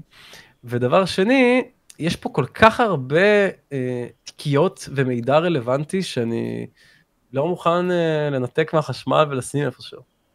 אתה חייב לגבות, אחי. חשוב. אתה חייב לגבות. אני חייב לגבות, אבל זה פשוט... אה, אני אגיד לך מה, יש לי כוננים. זה נגיד כונן של שתי טרה. אה, זה טוב. כן, יש לי עוד שלושה כאלה וכולם מלאים. אז כאילו, כן, מלא דברים, מלא שיט, מלא שיט. מלא שיט. זה, יש לי כאילו כוננים, זה נגיד כונן שמכיל בתוכו את כל 2018. ויש גם כונן של 2017 ו-2015. למה אתה צריך? ו... למה? אני לא, אני לא יודע, אני אוהב לאגור את המידע, שלא ייעלם, אחי. אני אוהב לאגור את המידע, אני פריק כזה, לא יודע, אני אוהב לאגור את המידע, זה הזיה מוחלטת. אני לפעמים יכול לבוא לסיים או משהו ולשלוח לו תמונה מ-2014, להגיד לו, קח תראה. זה מאיפה הבאת את זה? מכאן. מכאן. שיחות, הכל, כאילו, הכל, הכל נשמר, כאילו, למקרה שצריך, פתאום אתה צריך את זה. פתאום אתה אומר, וואלה, דיברתי לפני כמה שנים עם איזה מישהו שיודע לעשות את הדבר הזה והזה. אתה מוציא את הכונן, אתה הולך שנייה להיסטוריה של השיחות, אתה אומר, אה, מצאתי את האיש, Mm, אתה מבין? וואו, מאוד רלוונטי. חזק. יש שם מלא דברים. או נגיד, ערכת תמונה ממש מזמן, ואתה צריך את ה-PSD שלה, ואתה לא יודע איפה למצוא, והכל מסודר אצלך בדיסקים האלה, אתה פשוט מוציא אותה, עורך, בהתאם, כאילו, זה פשוט שווה את זה. שווה. זה שווה את זה, פרודקטיבי כן. כאילו. זה, זה גם פרודקטיבי, אבל זה לא בהכרח, זה פשוט שיהיה, אתה מבין? אני לא רוצה לאבד את, ה, את הדברים. יש פה, יש לי פה מגירה, אחי, עם, עם דיסקים, פעם זה היה בדיסק. כן, כן. אתה יודע, אני- אבל לא, זה, זה, זה הזיה אישית שלי, אני לא יודע, אני לא אוהב לאבד דברים. אתה יודע, אמ, אצלי כשאיבדתי, איבדתי מלא קבצים של הפודקאסט. כלומר, רוב באסה. שהיה לי, האומנם הפודקאסטים עצמם, יש לי את כולם. אה, אולי פרט לאחד שעשיתי מילל פרודי, אבל עשיתי איתו עוד איזה ארבע אחרי זה, שזה סבבה כאילו. אה, אבל כל השאר הלך לי קפוט, אז כאילו הייתי ממליץ, כאילו, אם אנחנו עכשיו מדברים על אחסון, כאילו, כנסו לערוץ של קופטר דיל, שם הוא ממש מדבר על זה, כלומר, אחסון זה דבר מאוד חשוב. אתה עושה את הדבר הזה של השידור הישיר, וזה משהו שאני לא רואה אצל אנשים אחרים. למה אתה עושה את זה? שיטור, כאילו, אתה בא, שם את זה בשידור בכורה. אה, של- שידור בכורה, כן. שידור בכורה. כן, למה אתה עושה את זה? אוקיי, אה, למה אני עושה את זה? אני אגיד לך מה, אני שמתי לב, זה- בהתחלה שמתי, בהתחלה לא רציתי לעשות את זה, פחדתי לשים את זה, כי אמרתי, מה, אולי זה ידפוק אותי, אולי זה יחשוב שזה live או משהו בסגנון. ואז אמרתי, טוב, בוא ננסה לעשות את זה, ושמתי לב שהכמות צפיות עולה דרמטית אם זה קיים. לא יודע למה, אין לי מושג, יוטיוב החליט לקדם סרטונים שהם בשידור בכורה, לא יודע למה. כאילו, שמתי סרטון בלי בכורה, אחרי שעה היה 4,000 צפיות, עם בכורה, 8,000 צפיות. אותו סרטון? למה? לא יודע. לא- לא, לא אותו סרטון, כאילו, על אותו נושא. גם פעם אחת עשיתי את אותו סרטון, מחקתי והעליתי אותו עם שידור בכורה, וזה השיג יותר. למה זה עושה את זה? כנראה כי זה מביא להם יותר התראות, אני מניח. כי אתה גם, תחשוב שאתה נכנס לזה עכשיו, אז אתה יכול ללחוץ על תזכר, יש כפתור ענק של תזכורת. אז גם זה מביא צופים בהתחלה, וזה גם מפרסם אותו יותר בפיד, כי זה בלייב. אז- כאילו, כשהס- גם סרטונים ארוכים של 20 דקות, זה כמו לייב כבר. אז אנשים נכנסים, יוצאים, נכנסים, יוצאים, אתה מקבל יותר צפיות, כאילו. אז אתה אומר שווה לעשות את זה לא- בפודקאסטים? בטח, ברור, יש לך פודקאסטים של שעה, אם זה בשידור בכורה, תחשוב שזה גם מקבל צפיות של לייב, כי נגיד הפודקאסט עובד, אנשים נכנסים ליוטיוב, הם נכנסים ללייב, הם גם לא, לפעמים לא קולטים שזה סרטון, הם חושבים שזה לייב, אז הם נכנסים ויוצאים, ואז אומרים, טוב, בוא נחזור לראות מה קורה בלייב של רונן. ואז הם כאילו צפו באותו סרטון פעמיים. ממ, זה כפול צפיות. אז אתה אומר, אבל פה התהייה שלי היא כזאת שהם יכולים לא לגלול, כלומר, אני עושה את החותמות זמן האלה, אז הם לא, נגיד סתם הנושא הזה אולי פחות מעניין להם, אז אולי הם יכולים, אתה יודע, יש להם את הבחירה החופשית עכשיו ללכת לנוע וכל מיני כאלה. אז לא, פה אתה מרוויח יותר, כי אם הם לא יכולים לעשות את זה, הרי בשידור בכורה אתה לא יכול להעביר קדימה. אז אם הנושא כרגע לא מעניין, הם יצאו מהסרטון, והם יחזרו אליו אחר כך, אז קיבלת לאותו בן אדם שתי צפיות, או, חזק, אוקיי, חזק. הבנת?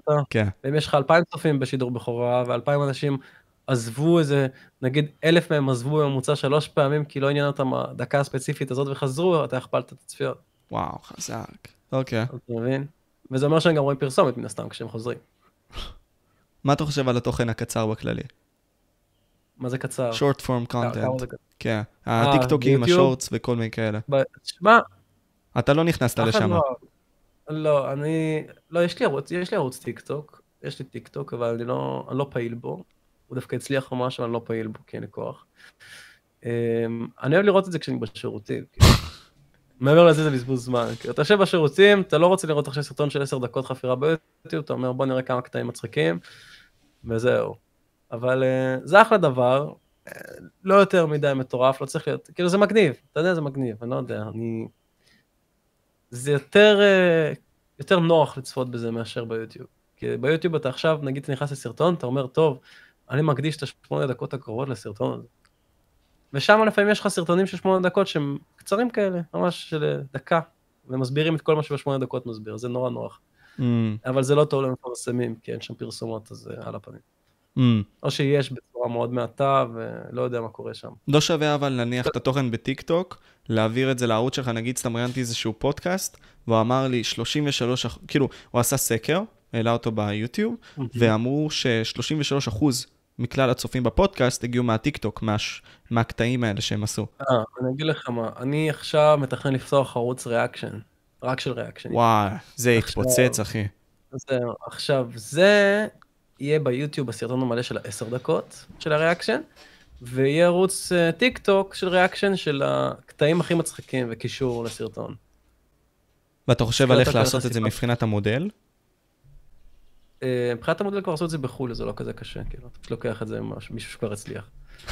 יש מישהו בחו"ל, אני לא אגיד את השמות כי אני מעדיף לשמור את הפרטים לעצמי, יש מישהו בחו"ל שהוא משיג לכל reaction נגיד 200 אלף צפיות, יש לו ערוץ shorts ביוטיוב וערוץ טיק טוק. עכשיו בערוץ, שור, בערוץ הרגיל יש לו 300 אלף סאבים בערוץ reaction הזה, שזה די מכובד, בערוץ shorts, שעושה shorts לאותו ערוץ של ה-300 אלף יש 2 מיליון סאבים.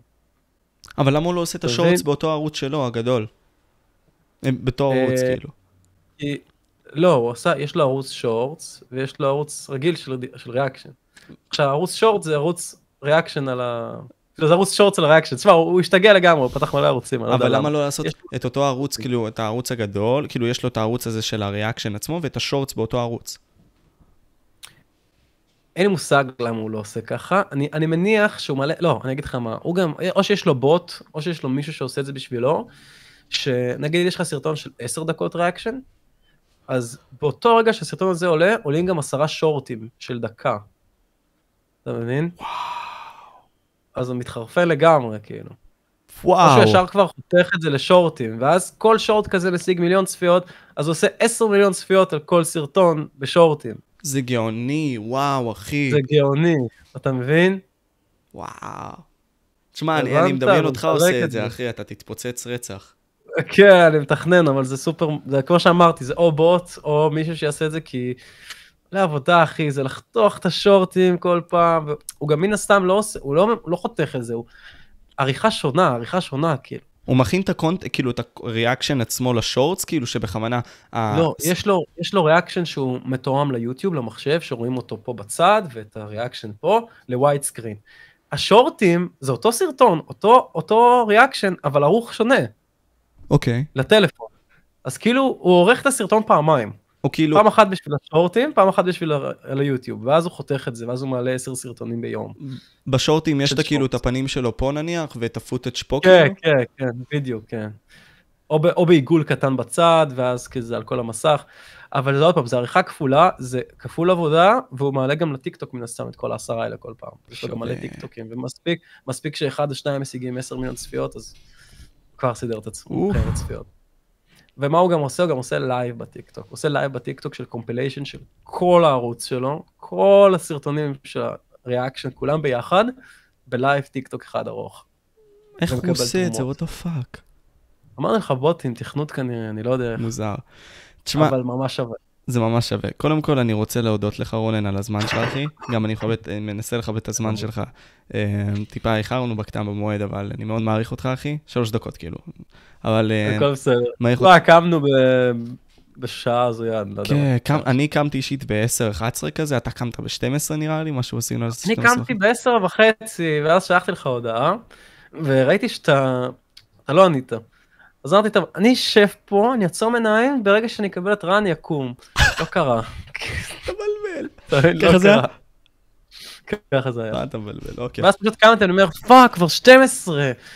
אוי, לא. ואז אה, הנה, הגענו לכאן. הגענו לכאן. תשמע, בסופו של דבר הלך טוב, אני חושב שנתנו הרבה מאוד ערך, אחי. אתה נתת הרבה מאוד ערך. ניסיתי לתת, מ- כאילו, לתת לך את האפשרות למקסם את עצמך, לבטא את הדברים שלך. אני מקווה שעשיתי את זה טוב, אחי, ונהנית סך הכל. שמע, זה הזוי שאתה עם חליפה, אני עד עכשיו אוכל שרידה. אני, אני יכול להוריד אותה, אתה רוצה אני אוריד אותה?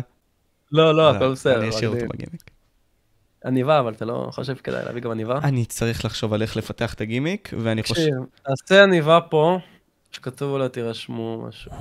או כובע תמיד יהיה כזה. להם מול העיניים. או כובע, כן. כובע כלשהו שכתוב עליו משהו עם הלוגו שלך, כובע פה. שמע, אתה יכול להיות דמות, כאילו, של איש הפודקאסט כזה. ואני במקומך גם הייתי עושה, הייתי עושה טיק טוקים, שלוקח את המיקרופון הזה שיש לך עכשיו, גם אם הוא לא עובד, או פשוט קונה מיקרופון כזה של חדשות, וכמו שאמרתי, הדמות של החליפה והכובע עם הלוגו וזה, הולך לאנשים ברחוב, אומר, פודקאסט קצר, תספר לנו משהו, ועושה כאלה קטעים שורטים. ואז אנשים אומרים, מי זה ההזוי הזה שעושה פודקאסטים, והם מגיעים לערוץ שלך מהטיק טוק, ואתה מתפוצץ. חזק.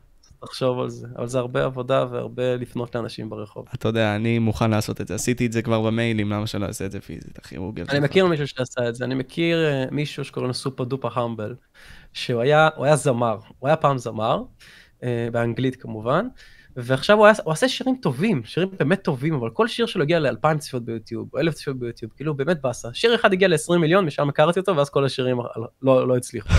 ואמרתי לו, שמע, אתה באמת uh, עושה שירים טובים, כאילו, והיה לו באותה תקופה באינסטגרם אולי 2,000 עוקבים, ואצלי היה איזה 10,000, אז הוא אמר לי, תודה אחי, וזה, מאוד מעריך שאתה ככה וזה, ואם אתה יכול בבקשה, שים את השיר שלי איפשהו באוטרו אצלך, או, או באינטרו, בלייבים וזה, ושמתי את השירים שלו פה ושם, זה לא עזר יותר מדי, אבל... אה, ואז הוא עשה את מה שאמרתי לך לעשות, את ה interviews ברחוב. אז הוא התחיל לעשות interviews, והוא היה שואל, כאילו, הוא היה שואל אנשים אה, שאלות גסות. הוא כאילו, מה זה, עד עכשיו עושה את זה. הוא בא לאנשים באמצע הרחוב, שואל אותם שאלות גסות. נגיד, עשית את זה בפעם האחרונה עם מי, ומתי, אה. וכמה, ושאלות כאלה, כאילו, ממש, כאילו, ממש חזק. אז אה, בהתחלה ראיתי שהוא מעלה את זה, אמרתי, והוא מחק את כל השירים, ומחק את כל התמונות, והתחיל לעשות רק את זה. אז אמרתי, טוב, מה, הוא התחרפן כאילו? מה, הוא עבר להיות, להיות אה, interviewer עכשיו? וזה לא הצליח יותר מדי.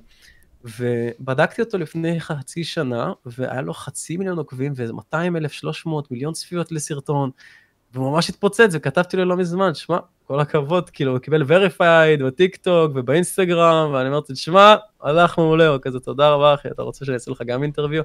אמרתי לו, בטח, אמר, תבוא לניו יורק, אני עושה את זה שם. אמרתי לו, עזוב אחי, לא שווה. כן, וזהו, אז היה, אבל תחשוב על זה, כי זה יכול ללכת ממש טוב. וואו, אחי, העלית לי פה. רעיון. העלית לי רעיון. עכשיו חידדתי את זה אפילו יותר, וזה מאוד מתחבר, וואו, אחי, חזק. עלה לי משהו. אני לא רוצה להגיד את זה, אבל עלה לי משהו מגניב. אני אדבר איתך אחרי זה, בנוגע לזה, כאילו, אחרי שאנחנו נסיים את לא, ההקלטה. זה יכול לתפוס, אחי. פשוט תנסה לפרסם את הערוץ שלך דרך טיק טוק, כי שם יש הרבה יותר אנשים. תנסה להביא אותם לפה. שיתאמו ממך מהטיק טוק ויבואו לכאן. כן, יתאמו גם אני מרונן. אעשה את זה, אבל אין לי כוח. אין לי כוח אבל לעשות את זה. עצלן, אני עוד שניה הולך לים ולאכול. יהיה שווה, כאילו, אחי. כן. יהיה שווה. איזה מסר אחרון כן. אתה רוצה להשאיר לקהל צופים שלי ושלך, אחי, בתור, לא יודע, משהו אחרון כזה, אחי? תנו sub, תנו לייק לכם. זה הכי חשוב. תשמע, אין יותר מסר, כאילו מי שרוצה לעשות יוטיוב זה דרך ארוכה מאוד, זה ייקח הרבה זמן ואתם לא תראו כסף אה, בחודש, חודשיים, שלוש הראשונים בוודאות. אז אם אתם באים בשביל זה, אה, מבטיח לכם, המוטיבציה תיעלם אחרי יומיים. זה לא ילך. כאילו זה או שאתם עושים את זה ואומרים, לא נרוויח כלום, נעשה את זה סתם ככה, אני מניח, אתה מרוויח בכלל מערוץ משהו עכשיו? 700 בשלושה חודשים, אחי? אז אתה רואה, כאילו, אתה ממשיך גם בלי רווח, אני, אני קורא לזה אין רווח, כי זה בתכלס זה, זה כלום, כאילו. אז uh, אתה ממשיך בלי זה, כי אתה מאמין שבהמשך זה עוד יכול להתפוצץ, אז כאילו... כל עוד אתה תמשיך, זה בשלב מסוים מתפוצץ. עכשיו הבאתי לך רעיון, אם זה עובד, אז שיחקת אותה, כאילו. יש מצב שאתה מגיע פה ל-100 אלף עקובים גם בכיף, כאילו. חשבתי על. הרעיון הזה בסגנון מסוים, ללכת לא- לאוניברסיטאות כזה ולראיין אנשים, אמ, אבל לא חשבתי, נתת לי משהו, משפט כזה חזק, ואני התעמקתי עליו עכשיו עם המוח שלי עכשיו תוך כדי. אז- אז זה נראה לי יהיה טוב, אחי. אני מחכה לראות אם זה יקרה, זה יהיה מעניין. העיקר לא להגיד, העיקר לעשות, אחי. ואתה עושה, אתה מייצר, נכון, אחי. נכון. ואני חייב להודות לך, רונן, אתה מקווה שאתה תמשיך, אחי, בדברים שלך, ערוץ ריאקשן, אחי, מקווה שהוא יתפוצץ גם. מתי שאתה עושה אותו. הלוואי, הלוואי. ואני... תשמע, הייתי אמור להתחיל איתו כבר מזמן, אבל uh, יש הרבה הפתעות לא צפויות בדרך. אני תכננתי לפתוח אותו חודש שעבר. חודש שעבר הייתה לי דלקת בעין, אוקיי? אז אמרתי, עזוב, אני לא עושה את זה. אחר כך אמרתי, טוב, בוא נעשה את זה, וקרו כמה בלאגנים אישיים, וזה גם לא יצא. רציתי להתחיל לעשות אותו עכשיו, וכמו ש... ובשבוע האחרון אני הייתי חולה. אז כאילו כל פעם אני או חולה או בבעיה כלשהי, ועד עכשיו לא הצלחתי לפתוח אותו. גם אני לא העליתי סרטונים מלא זמן בגלל כל הבעיות האלה, כאילו. העליתי כל החודש שעבר חמישה סרטונים במקום שלושים. זה כלום, כאילו יחסית זה לא- אליך, כן. אה, כן, זה כלום, אבל שמתי לב שהיוטיוב לא ויתר עליי, והוא פרסם את כל הסרטונים הישנים. אז הרווחתי את אותה כמות צפיות, בלי לעלות כלום. כן? וואו. כן, כן, אז אמרתי, וואלה, טוב, בסדר גמור, לא מתנו. לא בד. פתאום אני רואה כאילו מלא סרטונים ישנים שהיו 70 אלף, עלו ל-100, אז אני כזה, אוקיי, לא צריך לצלם, אני מניח, חזק, הכל אחי. בסדר. חזק. אבל עכשיו זה מתחיל לרדת, אז אני חוזר לעלות בגדול. זה נתן לי את הצ'אנס. זה נתן לך את הצ'אנס. תשמע, אה, תודה רבה לך, אחי, על הזמן שלך, מקווה שגם תבוא בעתיד שוב, במידה כיף, ו... לקח לנו הרבה זמן אה, לארגן את כל העסק. כן. גם כמו שאתה רואה, בעיה פה, אין מצלמה, זה לא עובד, כאן נתקעתי, שם נתקעתי, כן. אבל, אז, אה, תשמע, כן, בסופו של דבר בעיה. עשינו את זה, אחי. שאפו לנו. נכון, זה הכי חשוב, העיקר שזה קרה בסוף. וואו, מה היא אומרת? תבוא מחכים, אוי ואבוי. יאללה, מחכים, אחי. אז. אני הייתי משה וויטר פודקאסט, וזה היה רונן מוסנקיס מערוץ Rage Gaming. והיינו פה, אולי הערוץ ה reaction יתפוס שם אחר, ואז נוסיף את זה פה. יש שם אחר, יש כבר... אה, אתה רוצה להגיד? אה, זה יעלה עוד כמה זמן, אז כאילו זה בסדר נראה לי, עוד איזה חודש. סבבה, אחי, עוד חודש כבר הערוץ נראה לי יהיה באוויר. אז תגיד את השם. אם הוא לא יהיה באוויר אני אהיה ממש מאוכזב. כן. Rage Reacts נראה לי, קראו לזה. כאילו Rage מגיב, Rage Reacts, או Rage Reaction, או משהו בסגנון. Rage Reaction נשמע טוב, זה כמו chain reaction. אני- אגיד לך מה, Rage React Rage Reaction נשמע Rage מעניין. נשמע לי טוב יותר, Rage Reaction זה גם סבבה, זה כזה כמו שאתה אמרת עכשיו. לא יודע, אני אהבתי יותר את ה Rage React. כן, אז, אז כרגע זה ה Rage Reacts, גם הבאנר הוא מבוסס על זה, אבל ה Rage Reaction גם נשמע דפוק. זה נשמע כמו ערוץ כימיה דפוק. Rage לא. Reaction כזה. אולי אני אפתח, אולי אני אפתח ערוץ שמתעסק בכימיה, אני צריך לעשות אה, טיפול בבית. זה שם טוב. עם כל הלמפות שלך שיש לך בחדר וכל מיני כן, כאלה. לא, אני לא יודע אם ראו את זה ב... למי יש ככה בחדר קופסה כזאת? לא למי? כאילו, דוקטור דוליטל זה אולי. מפוזר בכל מקום. אמרת דוקטור דוליטל, אתה יודע, אתה הורג אותי, למה? כי לי ולסן יש בדיחה פנימית, שאנחנו כל פעם באים לאנשים, אומרים להם, אתה יודע מי זה דוקטור דוליטל, אחי? מי זה? נשבע לך, לא, אנחנו באים לאנשים, אתה יודע מי זה דוקטור דוליטל? והם כזה, מי?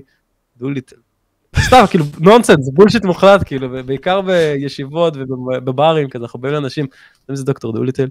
וזה מתסבך אנשים, כאילו. מישהו בא, יושב כוס, יושב, שותה, בכיף, נהנה, באים אליו, אתה יודע מי זה דוקטור דוליטל? לא יודע מה להגיב לך, אחי, הוא כזה, מה אתם רוצים ממני, אנשים הזויים. חזק. זה מצחיק, אבל אני אוהב לתסבך אנשים, זה ממש מצחיק. זה כיף לצחוק על החיים. מה אתם עושים? עשינו פעם אחת קטע שהלכנו לסופרמרקט ודיברנו בג'יבריש. עכשיו אנחנו מדברים בג'יבריש כזה שאני כביכול מבין את מה שהוא אומר בג'יבריש שאני אומר לו והוא מבין את מה שאני אומר.